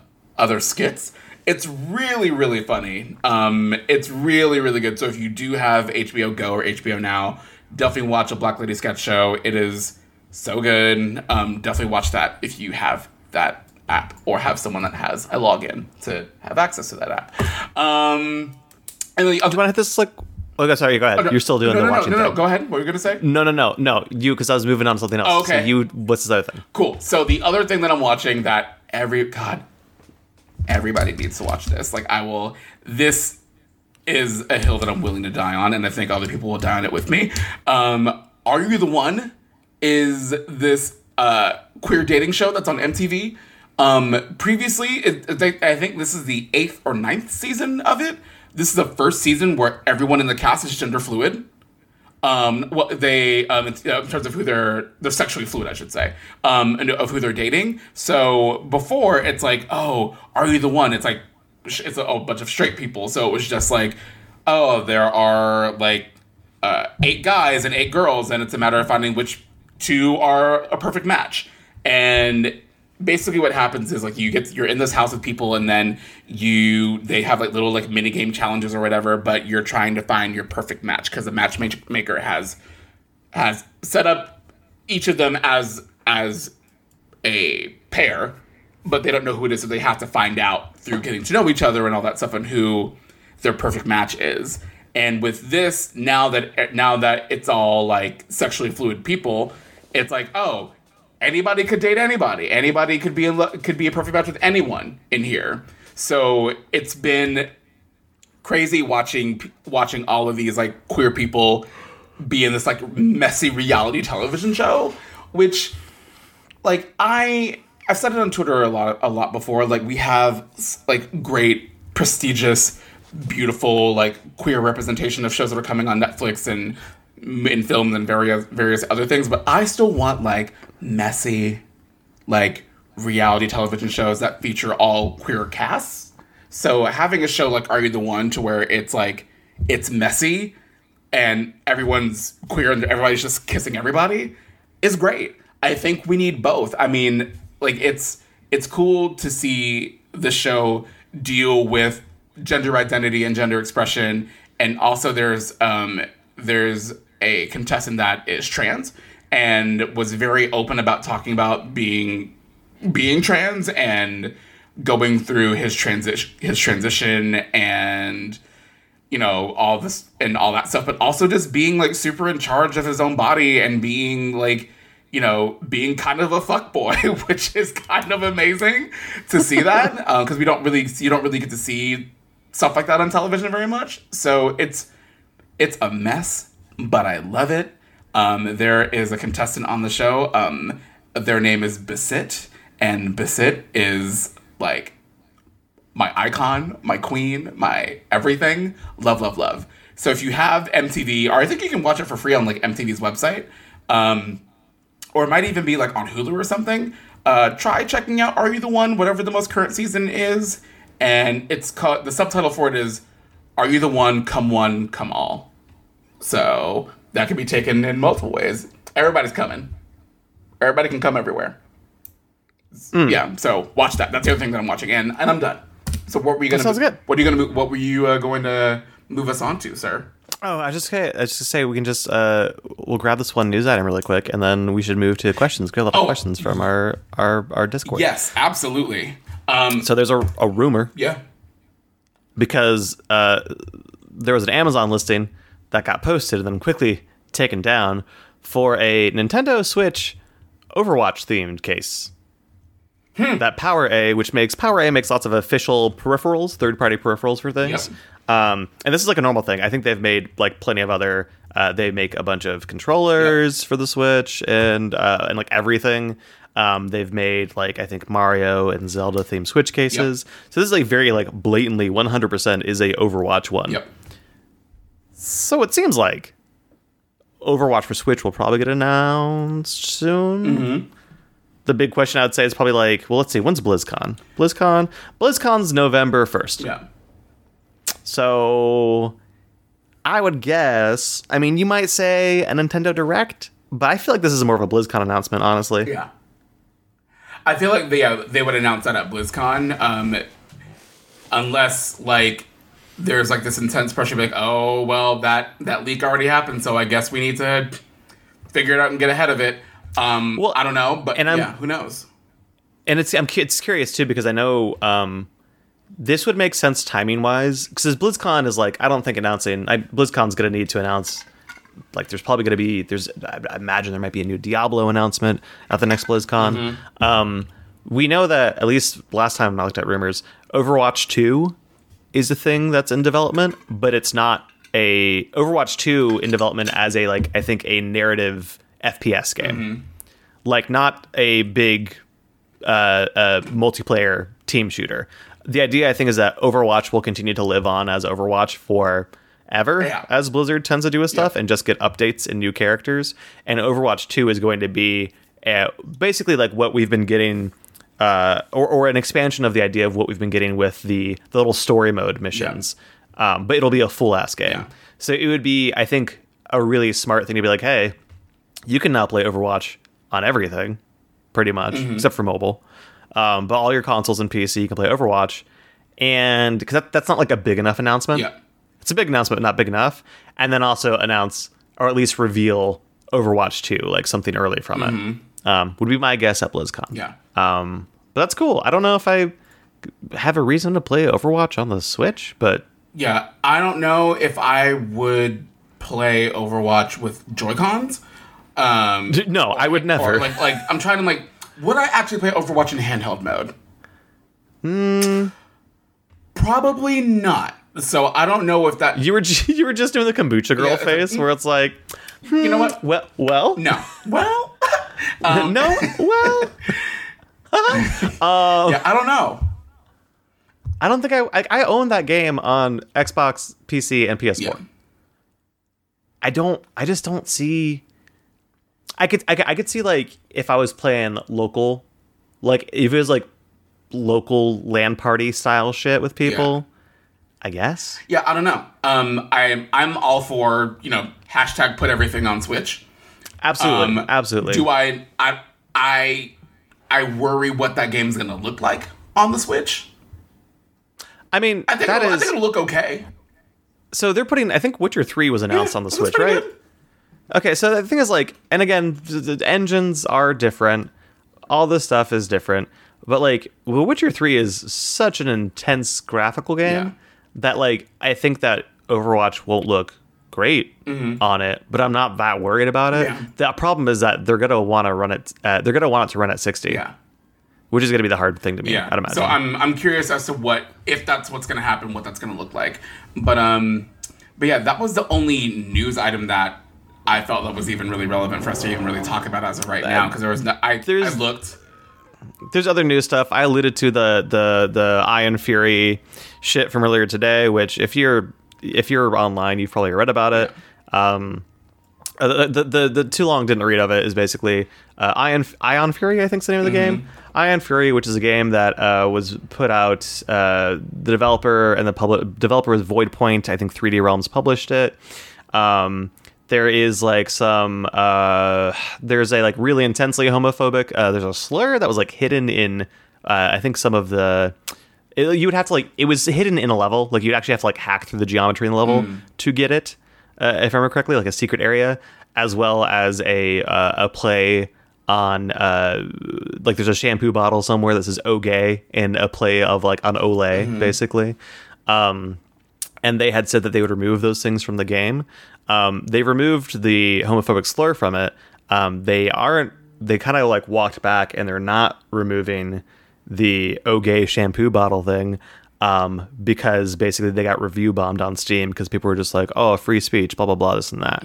Um, also, more if you dig deeper into it, I think people there's like Discord chats from some of the developer people or uh, let's see. Uh, yeah, Ion the developer who goes by his handle Terminix on Steam, uh, and had appeared to be had taken part in Discord conversations criticizing SJWs, feminists, and trans people. Like, it just sounds like some of the people that worked on the game are real pieces of shit, Yeah. or have at least really shitty uh, worldviews. And uh, once again, I think people are hiding, are using, are using First Amendment rights to justify being an asshole Right. And that's that's when I mentioned that earlier. That's what Mm-hmm. I was talking about. As far as just like, it's wild to me why you'd want to be like, oh well, I should just get to say what I want to say. Fuck who it hurts. I'm like, no, you should think about who. At least really consider about who it hurts. Right. And then, you know, if you still find that the words that you are saying or the thing that you are need to say is vital or vitally important to your art, Mm-hmm. then you know, by all means, still say it, whether or not I agree with it. At least like take it into consideration. Um, but the idea of like, you know, basically like doing it to own the libs more or less is just I just don't get it. I just don't get it. And like, people need to actually read what the First Amendment is about. And then also, freedom of speech doesn't mean freedom of consequence. Absolutely. So, like, yeah, you can, you, you are more than welcome to say whatever you want.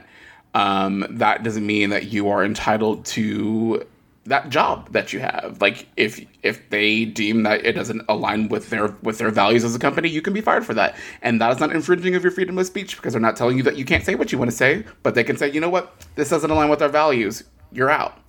And I mean, and like, there's there is like there is so much gray area in these things, uh, especially like whenever I try to turn it around and be like, okay, if it was something that was coming after me and my thoughts on these things and like more you know progressive ideals about them. uh, It's difficult, especially when it's like doing these things can become precedent Right. for establishing law, because that's how laws are made and upheld, Right. is by looking at precedent established from other cases. Mm-hmm. All of that shit. All of that to say is I just don't understand people who are like, yeah, I'm an asshole. Like, part of my personality is an asshole. And I'm just like, that's wild. To me, that just means you're lazy and you gave up on trying to be a good human. Yeah. Like, if that is if that is who you want to be, like I get if you're like, ah, yeah, sometimes I can be I can rub people the wrong way, and I don't try to, but like you know, I'm just I'm very blunt and straightforward as a person Yeah. sometimes, and you know, uh, not everyone is super into that. I, I kind of get that. I can be blunt. Yeah. Um, but when you're just like, nah, man, I love to like trigger people. I'm just like, what's wrong? Like, what's wrong with Yeah. you? What ha- like what broke? What broke in you? Um. Anyway, that's uh, that was news that I saw that our I think our uh, our community was talking about. Mm. So I figured we'd touch on it. Mm-hmm. Um. But now with all that, DJ, let's go to a quick break. Yeah. And our Discord chat has given us so many questions. Yeah. We haven't had a show uh, in so long that they've really gotten out of control in there. So I feel like we need to make sure that we answer um, their disgusting questions. Yeah. definitely. Let's take a quick break and we'll do that. okay.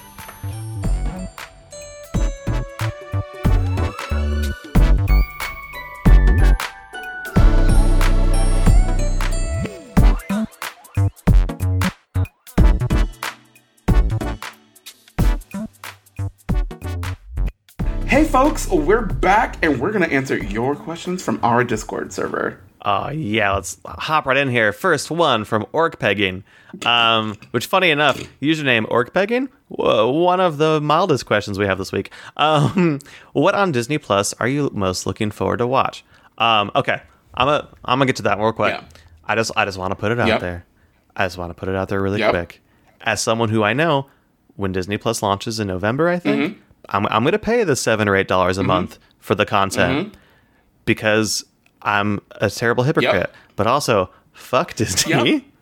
Like, f- just just fuck fuck a company owning Everything. everything. Yeah. because it's it's it's bad. Yeah. like it is it is bad for for art. It's bad for artists. It's bad for creativity. It's bad for so many things. For one entity to own everything, as well as like Disney is one of the worst, uh, uh, basically like uh, most trademark and copyright law stuff.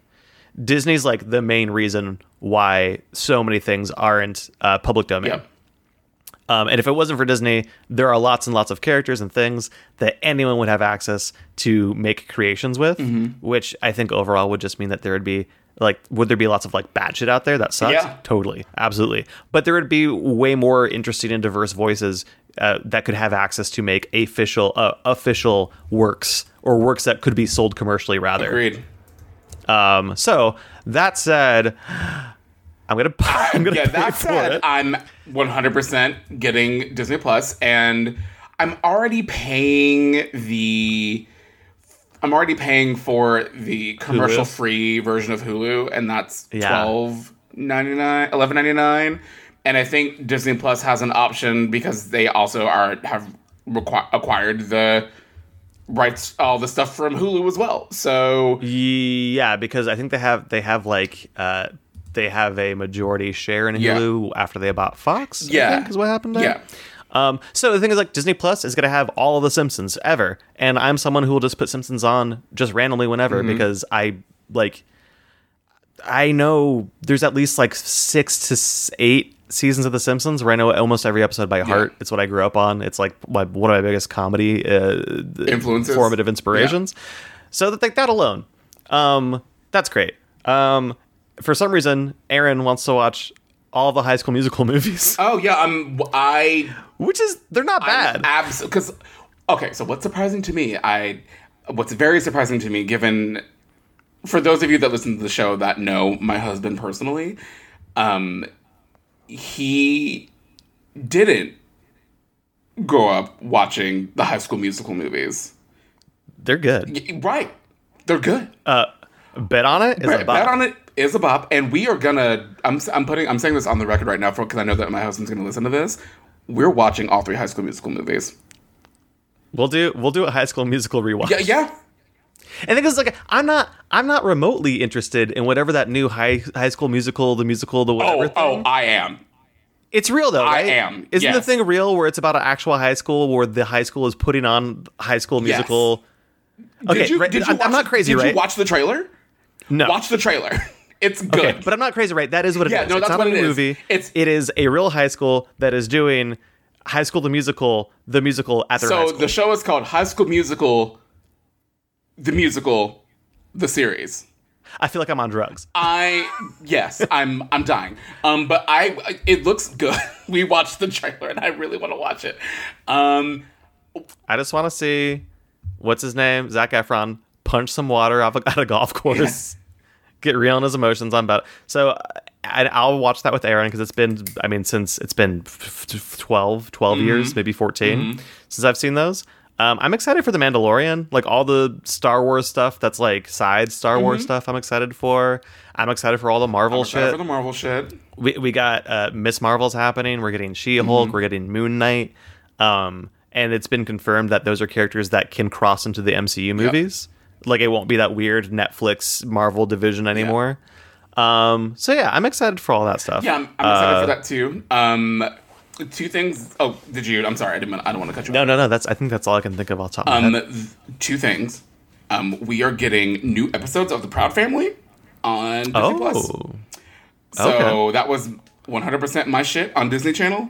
Um, and also we're getting a new Lizzie McGuire series, and Hilary Duff is reprising her role as Hill Lizzie Hill. McGuire, but of her as like a 30 something millennial navigating life. So it's a show for us about us. no health No, insurance. yeah, no health insurance, no savings. no savings. We'll never own a house. working multiple gigs, a slasher. So she's like a, It's depressing. a blogger Gig- slash Gig economy. slash you know yoga instructor slash God. influencer slash whatever. I'm watching it. I will be tuning in, 100% to that. Um, I'm also excited just to have like access to like again a lot of the Disney Channel content. Um, I hope that we get like Goof Troop. Hope that I get Oh. like TaleSpin. Give me the whole Disney afternoon block. Give me, give me the whole Disney after school special block. Give me all that shit. honestly, if they if they give me all the Disney afternoon stuff, because uh, I think I've told the story before how Erin is she was born in 1990, um, which isn't like a big Mm-hmm. Yeah. gap. We're four years apart, but it was enough that she just didn't know about Disney afternoon at all. Yeah. So I had to explain Ducktales to her, and she was like, "What?" I had to explain more so than that because Ducktales is like still, was kind of like in the in the general mainstream. yep, yep. I had to explain TaleSpin to her, and she was like, "You're lying to me." I'm like, "No, TaleSpin is real. It's Baloo from Jungle Book, and he's like sort of Indiana Jonesy uh, cargo pilot."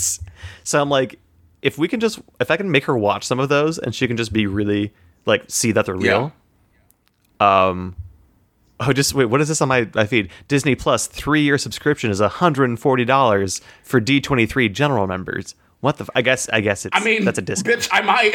like, I don't know. I mean, three years of it. That's a like, discount. I don't. I, uh, ooh, mm, this I this does make me think about getting rid of Netflix though, because Netflix is like 17 18 dollars a month for the Ultra HD shit that I have Oh, on it. God. That said, though, I forgot to mention it before. I watched the new Invader Zim Enter the Florpus. It's so I, good. That's, I've only heard amazing things about it. It's so good. It's like it is. It's just like watching. If if it's like it's not that thing where like you go to watch something from your teenage days and you go, ugh, no. Like it feels like it feels like how you remember Yeah. it. Like when you go play that video game that's really old and you're like, oh, this looks terrible. I thought this looked good. Yeah. It's like you go back and you play the game and it looks the way you remembered it looking. Yeah. Um, it's very good. Um, that said, yeah, I don't know. Netflix might be on the chopping block soon. Mm-hmm. Might have to turn to a life of crime and download things again. a life of crime. Yes. A life of crime. Uh, let's see. Oh, this is a question from Umeboshi. Um, let's see. Oh, okay. Uh, not sure when you guys will be recording next, but I thought this question. Uh, I thought of this question because I'm turning 30 soon, and now you guys are in your early 30s. How do you feel about the shift from anime and manga being somewhat fairly niche and obscure to now being super mainstream? When people in our age group, I'll say basically anyone born 85 to early 90s, uh, were in high school, teen year slash teen years, not many people knew about it, and there would only be that one group of anime kids and the whole school. So, what do you guys think of it being something super popular now as opposed to something for weirdo nerds who carried around stacks of manga in our backpacks and traded anime DVDs after class? Okay, so I have I have a lot of thoughts on this, um, especially as the the founder and president of my high school's anime club. Uh huh. Um, I love it. I I love that anime and manga is so accessible now. Um, I love that something that has informed a lot of my inspiration as an artist, um, and even some of my my own like my own personal comedy and the way that I tell jokes and stuff like that. It- a lot of that stuff comes from my love and reverence for all those things. And I love that it's becoming that it's so accessible now that it's not limited to people that can afford to go to fucking Suncoast and pay $45 for a VHS tape of two episodes of Evangelion. Like the mm-hmm. fact that you can pay seventeen ninety nine or whatever the base subscription model is for Netflix and have access to year generations worth of content from Japan that's both in English and in Japanese is amazing. Like mm-hmm. I'm I'm the kind of person that loves when I get really excited when people are getting into a thing that I've loved for years and are experiencing it for the first time. I because it's like, man, I wish I could go back and experience those same feelings again, like I'm seeing it for the first time again. Because it was those emotions are memories are formed from that. Those and those emotions are usually all really warm and fond memories. So, like one of my coworkers um, just started getting to this is an anime related, but one of my coworkers started getting into RuPaul's Drag Race for the first. She'd never seen it before, but since seasons one through five are available on Amazon Prime, um, she's been watching it, and I'm like, I'm so excited for you to experience this for the first time, like just being able to like welcome to the fold of all the crazy, goofy, dumb queer jokes that came from that show and how that's kind of informed pop culture in some way is really cool to see. Um, I love that people can enjoy Sailor Moon now because before, like, going back to anime, um, I love because like before, like you, we you couldn't find anything Sailor Moon at all in the U.S. Probably from about night from 2000 and I want to say five up until 2015. So it was about 10 years. We didn't have any, well, about nine years. We didn't have anything like Sailor Moon related until Viz got the license to the anime series and Kodansha opened up a an office in the U.S.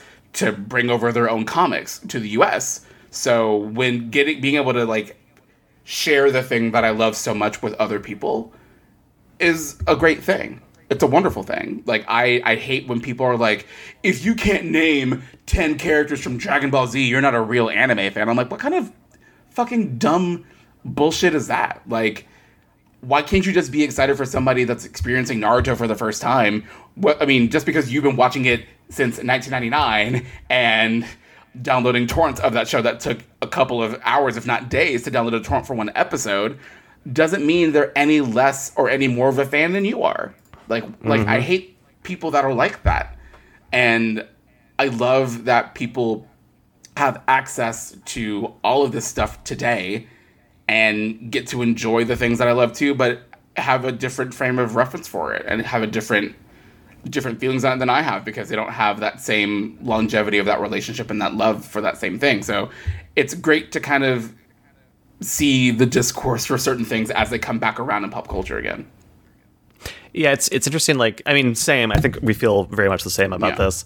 Um, the thing like I I mean I 100% will admit like I miss and will always miss that like that aspect of the culture is gone. Right.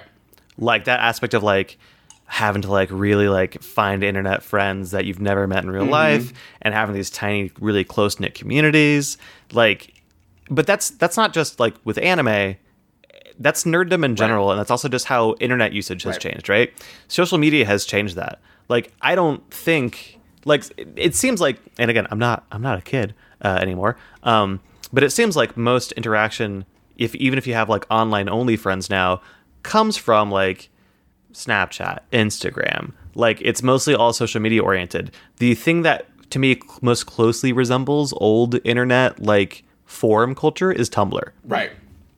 And people left I mean, there's still people on Tumblr, which is good, but people left Tumblr when they got rid of the porn. Um, understandably so. And so there's always going to be a part of me I think that misses like the culture of you've never met any of these people ever, but they're your best friends because you all like this one thing and you joined a forum that was about this one thing. And then, you know, one night you got up the nerve to not just post on like first you joined the forum, but you didn't post. And then one night you got the nerve to actually like post or make a post in the forum. And then like felt like that was okay and that was a step for you. And then one night you got up the nerve to join like the IRC chat Yeah. for that community. And then suddenly you're in there chatting with people in real time. Like that was definitely I think my evolution of like dipping my toe in and becoming part of an online community. And then making friends that were like into all the same shit that you were into and no one that you were at school with were into it. Um because things were so segmented, that could exist. You could have these little cubby holes of the internet where that happens. Um, that's not a thing anymore. Right. Like, un- unfortunately, I think that that sort of thing only really, really exists. Um, if you're into bad shit, like, Right. Because because because most everything, like, if you're gonna be a fucking like shitty white supremacist kid and you want those little like it, that little corner of the internet with your other shitty white supremacist friends, like, for the most part though you can have communities like we have our discord community that's amazing and it's queer and everything else um, but most of these things are becoming so mainstream that it's just everywhere Mm-hmm. Right. you don't have to like dig You don't have to dig for it, and so i think that there is something that gets lost in that like the magic of finding those communities Mm-hmm. but i think especially for people that are like us that are part of minority Yeah. groups especially queer i think that like thankfully there's some of that magic that we can hold on to hold on to because like queerness isn't mainstream yet. Right. you know? Um i think nerddom and fandom is of course it is the biggest movies in the world are fucking marvel comic book movies right now. Yeah. everyone plays video games now. Um those are all things that are like super mainstream. But being queer being part of the lgbtq community isn't that and that's i think the only that that's the only community that i, I find online that has that same feeling Yeah. of like oh i found a little group of us. Yeah. like and that's that's that's that feeling that i think is like really special that eventually just won't be a thing and there'll be another version of it. Every generation i think probably deals with this as communication changes where it's like oh we used to do it this way and it was so cool and so much more rewarding and it's like mm, it, it was for you. Yeah. because it was a thing that was harder to find. There's no reason for the next generation to do it though when they have it better so that's, that's all I hope. I just hope that everything keeps being easier and better and more accessible for everyone to find places where they feel like they belong. That can keep people from falling into the cracks of the internet because the cracks of the internet is where all the bad shit Yeah. is and people get radicalized in bad ways. Um, and so I'm glad that all that stuff is easier to get a hold of. Yeah, and like, and I think like the closest thing, I, um, and if if you mentioned this, I apologize if I if I for whatever reason missed it. I think um, we still kind of get little glimpses of how of like of like older internet, before like pre social media almost. I think Discord kind of has that same feeling. I think Discord kind of Yes, feels yes, yeah. feels like like a more closer knit individual little communities um, by having It's just IRC. yeah, it's just IRC Like- with a be- with better UI. Um, Yeah. It's just nice IRC, which is exa- exactly like when I was talking about like f- making that leap from like posting on a forum together, Yeah. right? Like it's it's similar here, right? People listening to our podcast or seeing us on Twitter choosing to make this leap into the community by being on the Discord Yeah. chat. I think that really and I think that's why Discord also just like has a good vibe for the most part. Are there shitty communities? I'm sure totally there are, yeah. but like it's one of the nicest places because it's like it's about forming communities of people that are all into the same shit Right. Um. Yeah, I don't know. It's it's. I'm glad that we still have some aspect of that. Yeah, yeah, I do too. Um, and I think um, for how like talking about like a platform like Twitter, right? To where it's like everyone has access to everyone. Like there's no like division of like who has access unless you have a locked account, like of who has access to you. Um so for better for worse. Um so I like that like like disc like Discord to me feels like I'm inviting you guys over to my house to like to hang out. Like as as I, kind of it kind of feels like that. Like oh, I'm inviting you to this like this special this special little like get together at this place like just for these group just for these people because I'm, I'm choosing to invite them into this world of mine or into this community and I like the way that that feels because I feel like there's opportunity to have more more nuanced conversation and more meaningful conversations um, because the platform allows for you to communicate in that way. Like a platform like Twitter doesn't allow for, I think, meaningful interactions unless you're like, well, like super. Uh, well, I don't want I don't want to discredit like anybody having meaningful interactions like through like at each other on Twitter, but like it doesn't operate on the same way. Um, so I really I really like Discord for that. And yeah, like I I wonder what the internet's going to look like 10 years from now, how we communicate with each other from now like if Facebook will even be a thing, if if Twitter will even still be a thing, like what like what's going to come next to where people are going to mass migrate to and then communicate on that. Whatever that looks like, I'm curious to see, but that's a different conversation for another day. Um, but uh, but yeah, I guess we should move on to the to another question. Yeah. Let's see. Um, this isn't really a question, but it's from uh, Black from Black Barbara Gordon. She says, "Not a question, uh, but the Discord has been with me through my ups and downs since last year. I just completed my first day of teaching at community college, and today and today was the first day of my third. Don't be like me. Don't be like me, kids. Uh, yeah, of our third day of, of our third masters. Holy shit. Um, I'm super happy and content with how life is going, and the Discord is the reason why. Um, it's moments like that that I think keeps me wanting to foster and make communities for people like us, for other queer Yeah. folk, because of things like that. Like that's the kind of stuff that motivates me to want to continue to advocate for us and to like create a space to where people can be themselves and for them to thrive. And I love that. So Also, Barbara, we're both teaching right now. Yeah. I just started back up with improv teaching, so Mm-hmm. uh, d- an intense three houses feels. Mm-hmm. Gonna steal the other improv students.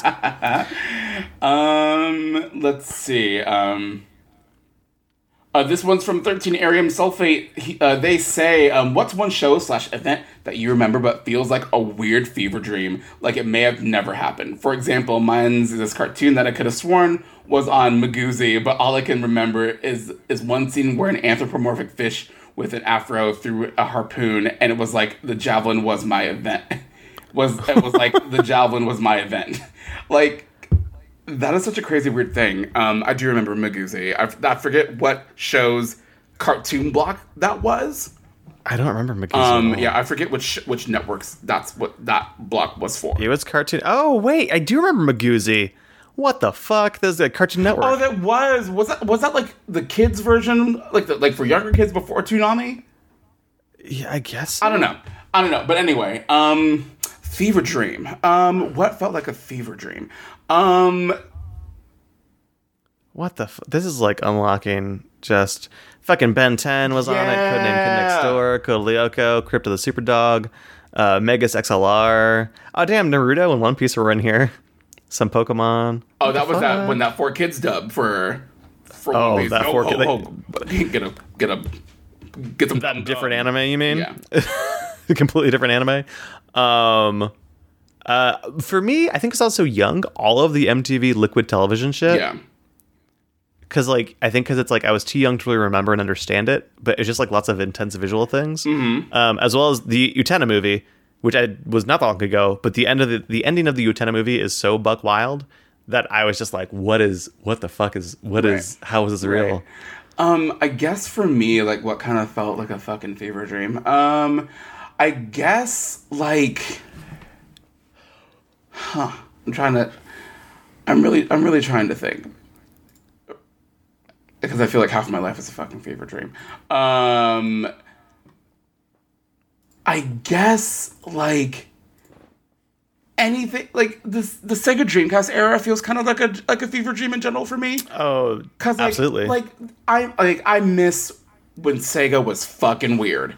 Like Uh-huh. weird Sega was my fa- is my favorite Sega.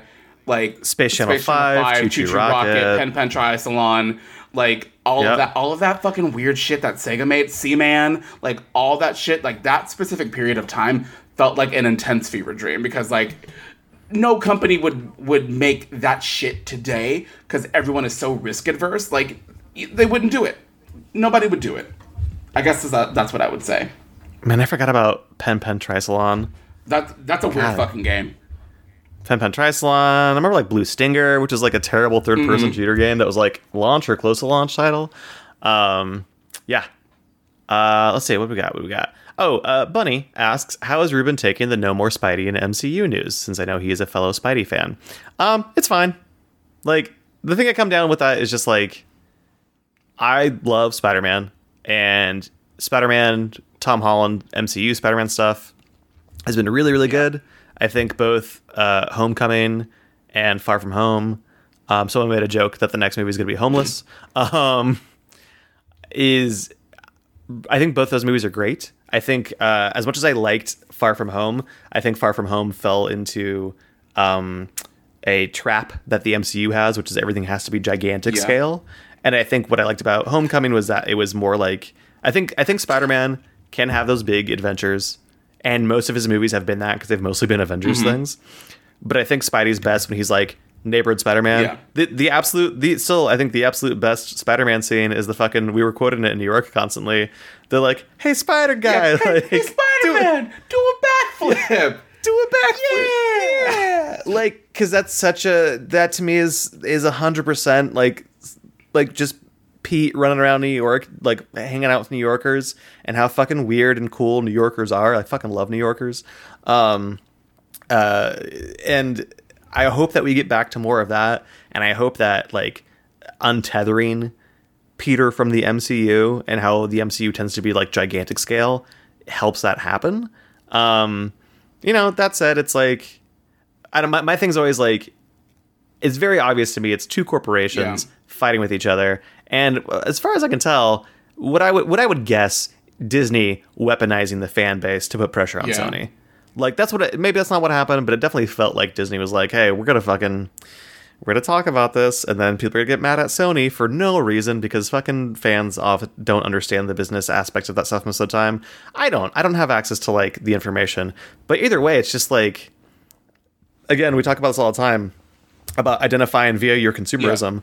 Like, why why are you why are you standing for these corporations that don't give a fuck about right you? like i like like if my my feeling on the whole thing like i think that it sucks because i think like a lot of people really it's like yes like we're finally getting like spider-man movies done like done with like marvel having like a big like having like a big hand in it. Like it's being done in a way that i think a lot of people really like. They're done really well. They're like they're cared for and all that stuff. i get i get that piece of it but like the web like as much as that sucks in terms of like you know just like how we love seeing spider-man in in endgame and what in all the other movies or whatever but like but, Yeah. like pe- like i don't like i don't i've never understood people like getting so up in arms and they're like i'm gonna fucking like find the email address of people that of like random people that work for marvel or disney and like and dox them because my favorite show is going away or whatever i've, I've never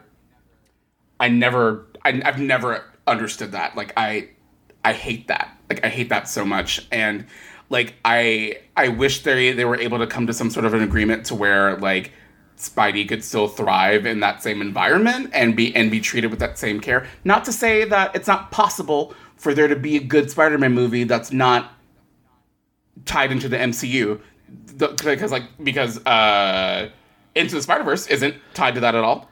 Like it's Yeah. it's possible My- to like both things both things can exist. So My hope is that they've laid down enough of a foundation and a good enough creative team behind the movies that have happened that like the f- future Spider-Man movies will feel not necessarily similar, but feel just as good and just as cared for. They just won't involve MCU. And yeah, man, would have been cool f- to see the fucking Spider-Man Wolverine team up or some Yeah. shit.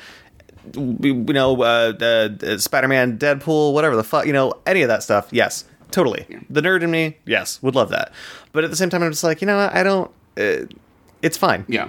like I, I can be upset that that that uh, so the, the real victim here again is the ability for these characters that technically all exist in the same universe the same comic book universe can't play together. We can't have interesting stories. Literally commercially can't make these stories happen because of dumb bullshit corporations wanting to own ideas that were made by other people at this Right. point. You know? Um like that's that's the thing that sucks. Yeah. and i i don't i don't trust i don't trust disney from uh Oh, yeah. uh from a like they what was it? There was something at the d23 conference where they were talking about like i don't know if it was jack kirby or one of the original marvel like uh uh comics creators and they called them a disney legend and i was like hold up like that's, That's- not they never worked for Yeah. disney they were marvel and that that to me just like that's that it's like this revisionist history Mm-hmm. of making everything be under Disney that is really fucking really like sleazy Yeah. to me. Um that's that shit I don't like. That's that shit I don't like. Um so yeah, to me the, the victim here is that we won't get cool stories because of shitty corporations. Um but we can still get cool stories. They just won't have the freedom to do what the fuck they want with them unfortunately, which is sad. Um, let's see. Next, uh, do, do, do, do, do, do, do. Quartermoose asks, uh, "What's your favorite kind of dessert to just eat way too much of?"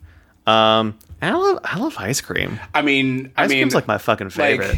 you saw me go crazy about soft serve in New York. Oh, but but it was so good. It, It was so good. and that lady who gave us a Oh my god, she was best. the best. She, She was the was, best. the best. Um, yeah, I, I do I do love ice cream. Um, I depend like I was cool on the soft serve that we had there, but I usually have to like take a lactose pill before I have ice cream. Um, because I am lactose intolerant, but it, it kind of depends. But I usually just take it just to be on the safe side. Um, but I, I will fuck up some ice cream. Um, I, but my the dessert that I love a whole lot is um or two. I love tart desserts, so I love a key lime pie, and I love a lemon bar. Like the Oh, like yeah. I love it. And Brandon it- makes both. And they're Get you a man that can yeah, do both. can, he can absolutely do both. Um yeah, they're so so so so good. Um I might be lactose intolerant. I'm just discovering this. I need to keep a food diary, like a food so journal. I mean, when you you have some soft serve and then you're on that fucking toilet for three hours, and he's like, then you might be lactose intolerant. That's I just need to like next time I eat some lactose anything, I need to be like, how long until I have a terrible shit? Like what is like what happens? Um because I just I think I'm just like I'm not remembering. I'm just eating Mm-hmm. cheese and, and, and milk things and just being like, oh no, my I have to use the bathroom immediately and not correlating the two things. Um all right, this is okay, this is where the Discord turns dark, y'all. um King Lupa asks, who do you think is gonna ask the most cursed question this week? Which the answer is obviously Professor Litwick, who comes in, fuck Mary Kill, Chester Cheetah, Tony the Tiger, or Garfield. This is easy. Kill Garfield. Fuck Chester Cheetah. Marry Tony the Tiger. yep, that's that. Yeah, absolutely. You you know Chester's on some Yeah. drugs, and he's gonna be hard for like 28 hours Yeah. straight. like you know you know Chester's on Yeah, some he- shit. Garfield, there's nothing redeeming about No. Garfield. He's terrible. terrible. Tony the Tiger, he takes care Mm-hmm. of you. He's got breakfast for you every morning. He's uh he's he's constantly uh he, he just he wants you to be a better you. He's like go outside and play some soccer. Like go out have an active lifestyle. Uh, he's just very supportive always. yeah, no, King Lupa would fucking Chester Cheetah make your dick orange? Yes, it would. Next question. Um, the next one is even more Y'all, this- cursed. Shit gets so off the rails. Uh, let's see. Uh, fuck Mary Kill, Snap Crackle Pop. I don't know which. I'm gonna which. run away. All these white guys look Yeah. the same. I'm I'm running away. Uh, let's see. Uh, there's a question here from Professor Litwick. Rich, uh, oh, this is like we've kind of had this maybe. Which RPG slash shooter team role, tank, DPS, healer, support, debuff, etc., do you typically main, and how do you think you emulate or stray from that role in your everyday life? Um, mm, Um, me, um, DPS because I'm an aggressive bitch. I, I'll fight. I'm re- I'm always ready to fight. Um, and also like support because I'm like, I'm, I'm also ready to fight, but I'm also ready to like give you that like emotional support and push you need to be your very best. It's funny because I play opposite to myself so frequently. Like I play tank a lot because um, I think I spend so much of my daytime having to be cerebral and thinking about things very carefully that being a tank, I'm like, I'm just in here to take damage and fuck shit up and like not have to really think about it or play this too tactically. I'm just like, I'm just here to bust in. Um, so I play tank a lot. What's up, Diva? Um, when games have debuff, like when I was playing Magic for a while, I played uh, black blue decks all the time. Which, if you play Magic, blue is control, and uh, really playing blue just means that you're trolling like real bad because control is all about keeping your opponent from being able to do things they normally would be able to do Yeah. like making them discard most of the cards in their hand. Um, just shit that is literally just made to make the other person furious. Uh, so when I can play roles like that, because again, like uh, most of the time, I don't get to indulge in being a troll and being petty. Um, I mean, I get to engage being petty Yeah. some, uh, but, but I don't get to engage in that sort of behavior very frequently. So I think in games, I enjoy playing those types. Um, ooh, let's see. We got one from let's see. We got one from Holly. You're DJing the party of the year. What are the three? Also, Holly came by and said hi, hey at Yeah. FlameCon. Thank, Thank you, Holly, you. by the way. Uh, you're DJing the party of the year. What are the three anime opening songs on your playlist? Ooh, I'll let you go first. Um, ooh, this is hard because it's like every JoJo opening song. But I don't know if I have to choose one. It, it's either going to be between uh, "Fighting Gold" from Part Five or "Bloody Stream" from Part Two. It's one of those two. Um, uh, uh, th- mm, man, uh, Gurren Lagann's Mm-hmm. opening "Sora Iro Days" is just the Mm-hmm. Uh, Kill la Kill, Ambiguous by GARNiDELiA Mm-hmm. is like a big like those are like those are the three ones I immediately thought of. There's like so many more. Yeah. Um, the Kimetsu no Yaiba opening slaps. So, slaps so hard. Um, fuck Darling in the Franxx, but that intro song slaps. Um, and oh, oh, Kiss, Kiss of Death. yeah. Yeah, Kiss of That Death. song fucking- sla- when that when that fucking literal slap yeah, comes that in. song is real song, good. Um, and um. Um, that KANA-BOON opening for Naruto, that that da na na na na na na na da Silhouette? na na na that I th- I think that silhouette is Yeah. the one you're thinking of by Yeah. KANA-BOON. Yeah, which is really really good. That first Boruto opening song is real good too. Mm-hmm. That song is real good. Y'all, there's not that this. I, I wouldn't put it for a DJ thing because it's not a DJing song. But the opening, I didn't watch it, but um, "Domestic Girlfriend," which like sounds like some drama-ish show. Real quick, the plot of that show, I guess, is uh, high schooler, I believe, is in love with I think one of the other characters. It's either his teacher or one of the other girls, and then he just like, but that's not gonna happen. So he has sex with a different girl and then his dad gets remarried and his dad like who i guess his dad like the lady he marries her daughters are both of those girls. And it's just like oh shit this is about to get messy. The opening theme to that song if you want to hear a vocalist go for it just fucking leave it all out like on the microphone. I gotta send that song to Send you it to DJ. me, It is her vocals just i can't remember her name minami maybe? Vocals are insane. Um, very good uh, let's see. Um, do you want to do one more and then wrap it up because we're almost at two hours. Oh, we're almost there. Uh, fuck Mary Kill Claude Edelgard Dimitri. Again, to me, easy. Uh, fuck Claude. Kill Dimitri. Marry Edelgard. Um, yeah, for me, it's uh, it's switched just a little bit. Um, fuck Edelgard, marry Claude, and kill Dimitri. As long as we're both killing Yeah. Dimitri because he's a cop. Yeah, yeah, Dimitri's a cop, and fuck that. Um, and on that note, I think that is gonna do it for us this week. Um, thank you guys so much for just bearing with us and hanging out with us. Um, it's been we we've When we don't post an episode for I know we've just had such a crazy schedule, so we haven't been able to record as often as possible. Um, but we really appreciate you guys sticking it out with us. Um, and where can they find you, Ruben? You guys can find me at Roobots R O O B O T S on Twitter, most other places. Sometimes it's with a Z instead of an S because someone took the S already. But I don't think really on anything I use that often. So just that. Also, you can listen to my pod, my comedy podcast, uh, You're Welcome Hollywood, that I do with two of my friends. Um, listen to that. It's really, really dumb. We we make up a movie screenplay every week based off an audience suggestion. Yep. Um, listen to that show. That shit is so good. My boy, And I'll be at SPX. my SP. boy is so funny. Also, thank you, DJ. Also, that's a show where I definitely would say, like, I think for the most part, I try to make sure that, like, we in general try to be chill, but I'm sure that we have said some, like, problematic fave shit on that show. So, heads up. Yeah. Like, yeah, good good for the content uh, the content warning. Um and yeah, you guys were gonna be up at the in the Baltimore, Maryland area for SPX. Yeah, me and Aaron will be at SPX. Yup. So, if you're out of SPX, come by, say hi. Um and just one quick little announcement. Um the the hardcover edition of Black Mage got officially announced today. I mean oh, your boy's got a pre yeah, order. pre-order that shit. I gave oh, I got it. I got it in yeah, already. I, I gave Ruben that pre-order link a couple days early. Uh, Oni done hit me with the shipping oh charge, though. yikes! um, the shipping was a little bit. Yikes. um, but yeah, um, go to onipress.com and you should see Black Mage hardcover edition right there on the front.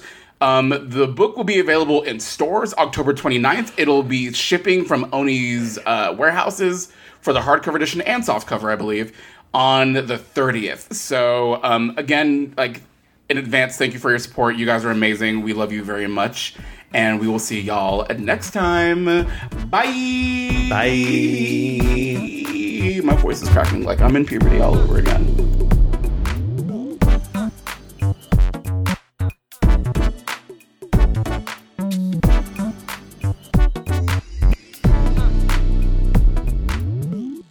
Oh my god, all my pens are like not right. Aren't, aren't you an artist? I know, aren't you an artist? Why don't you have Aren't pens? you, aren't you an artist? Why don't you have Well, pens?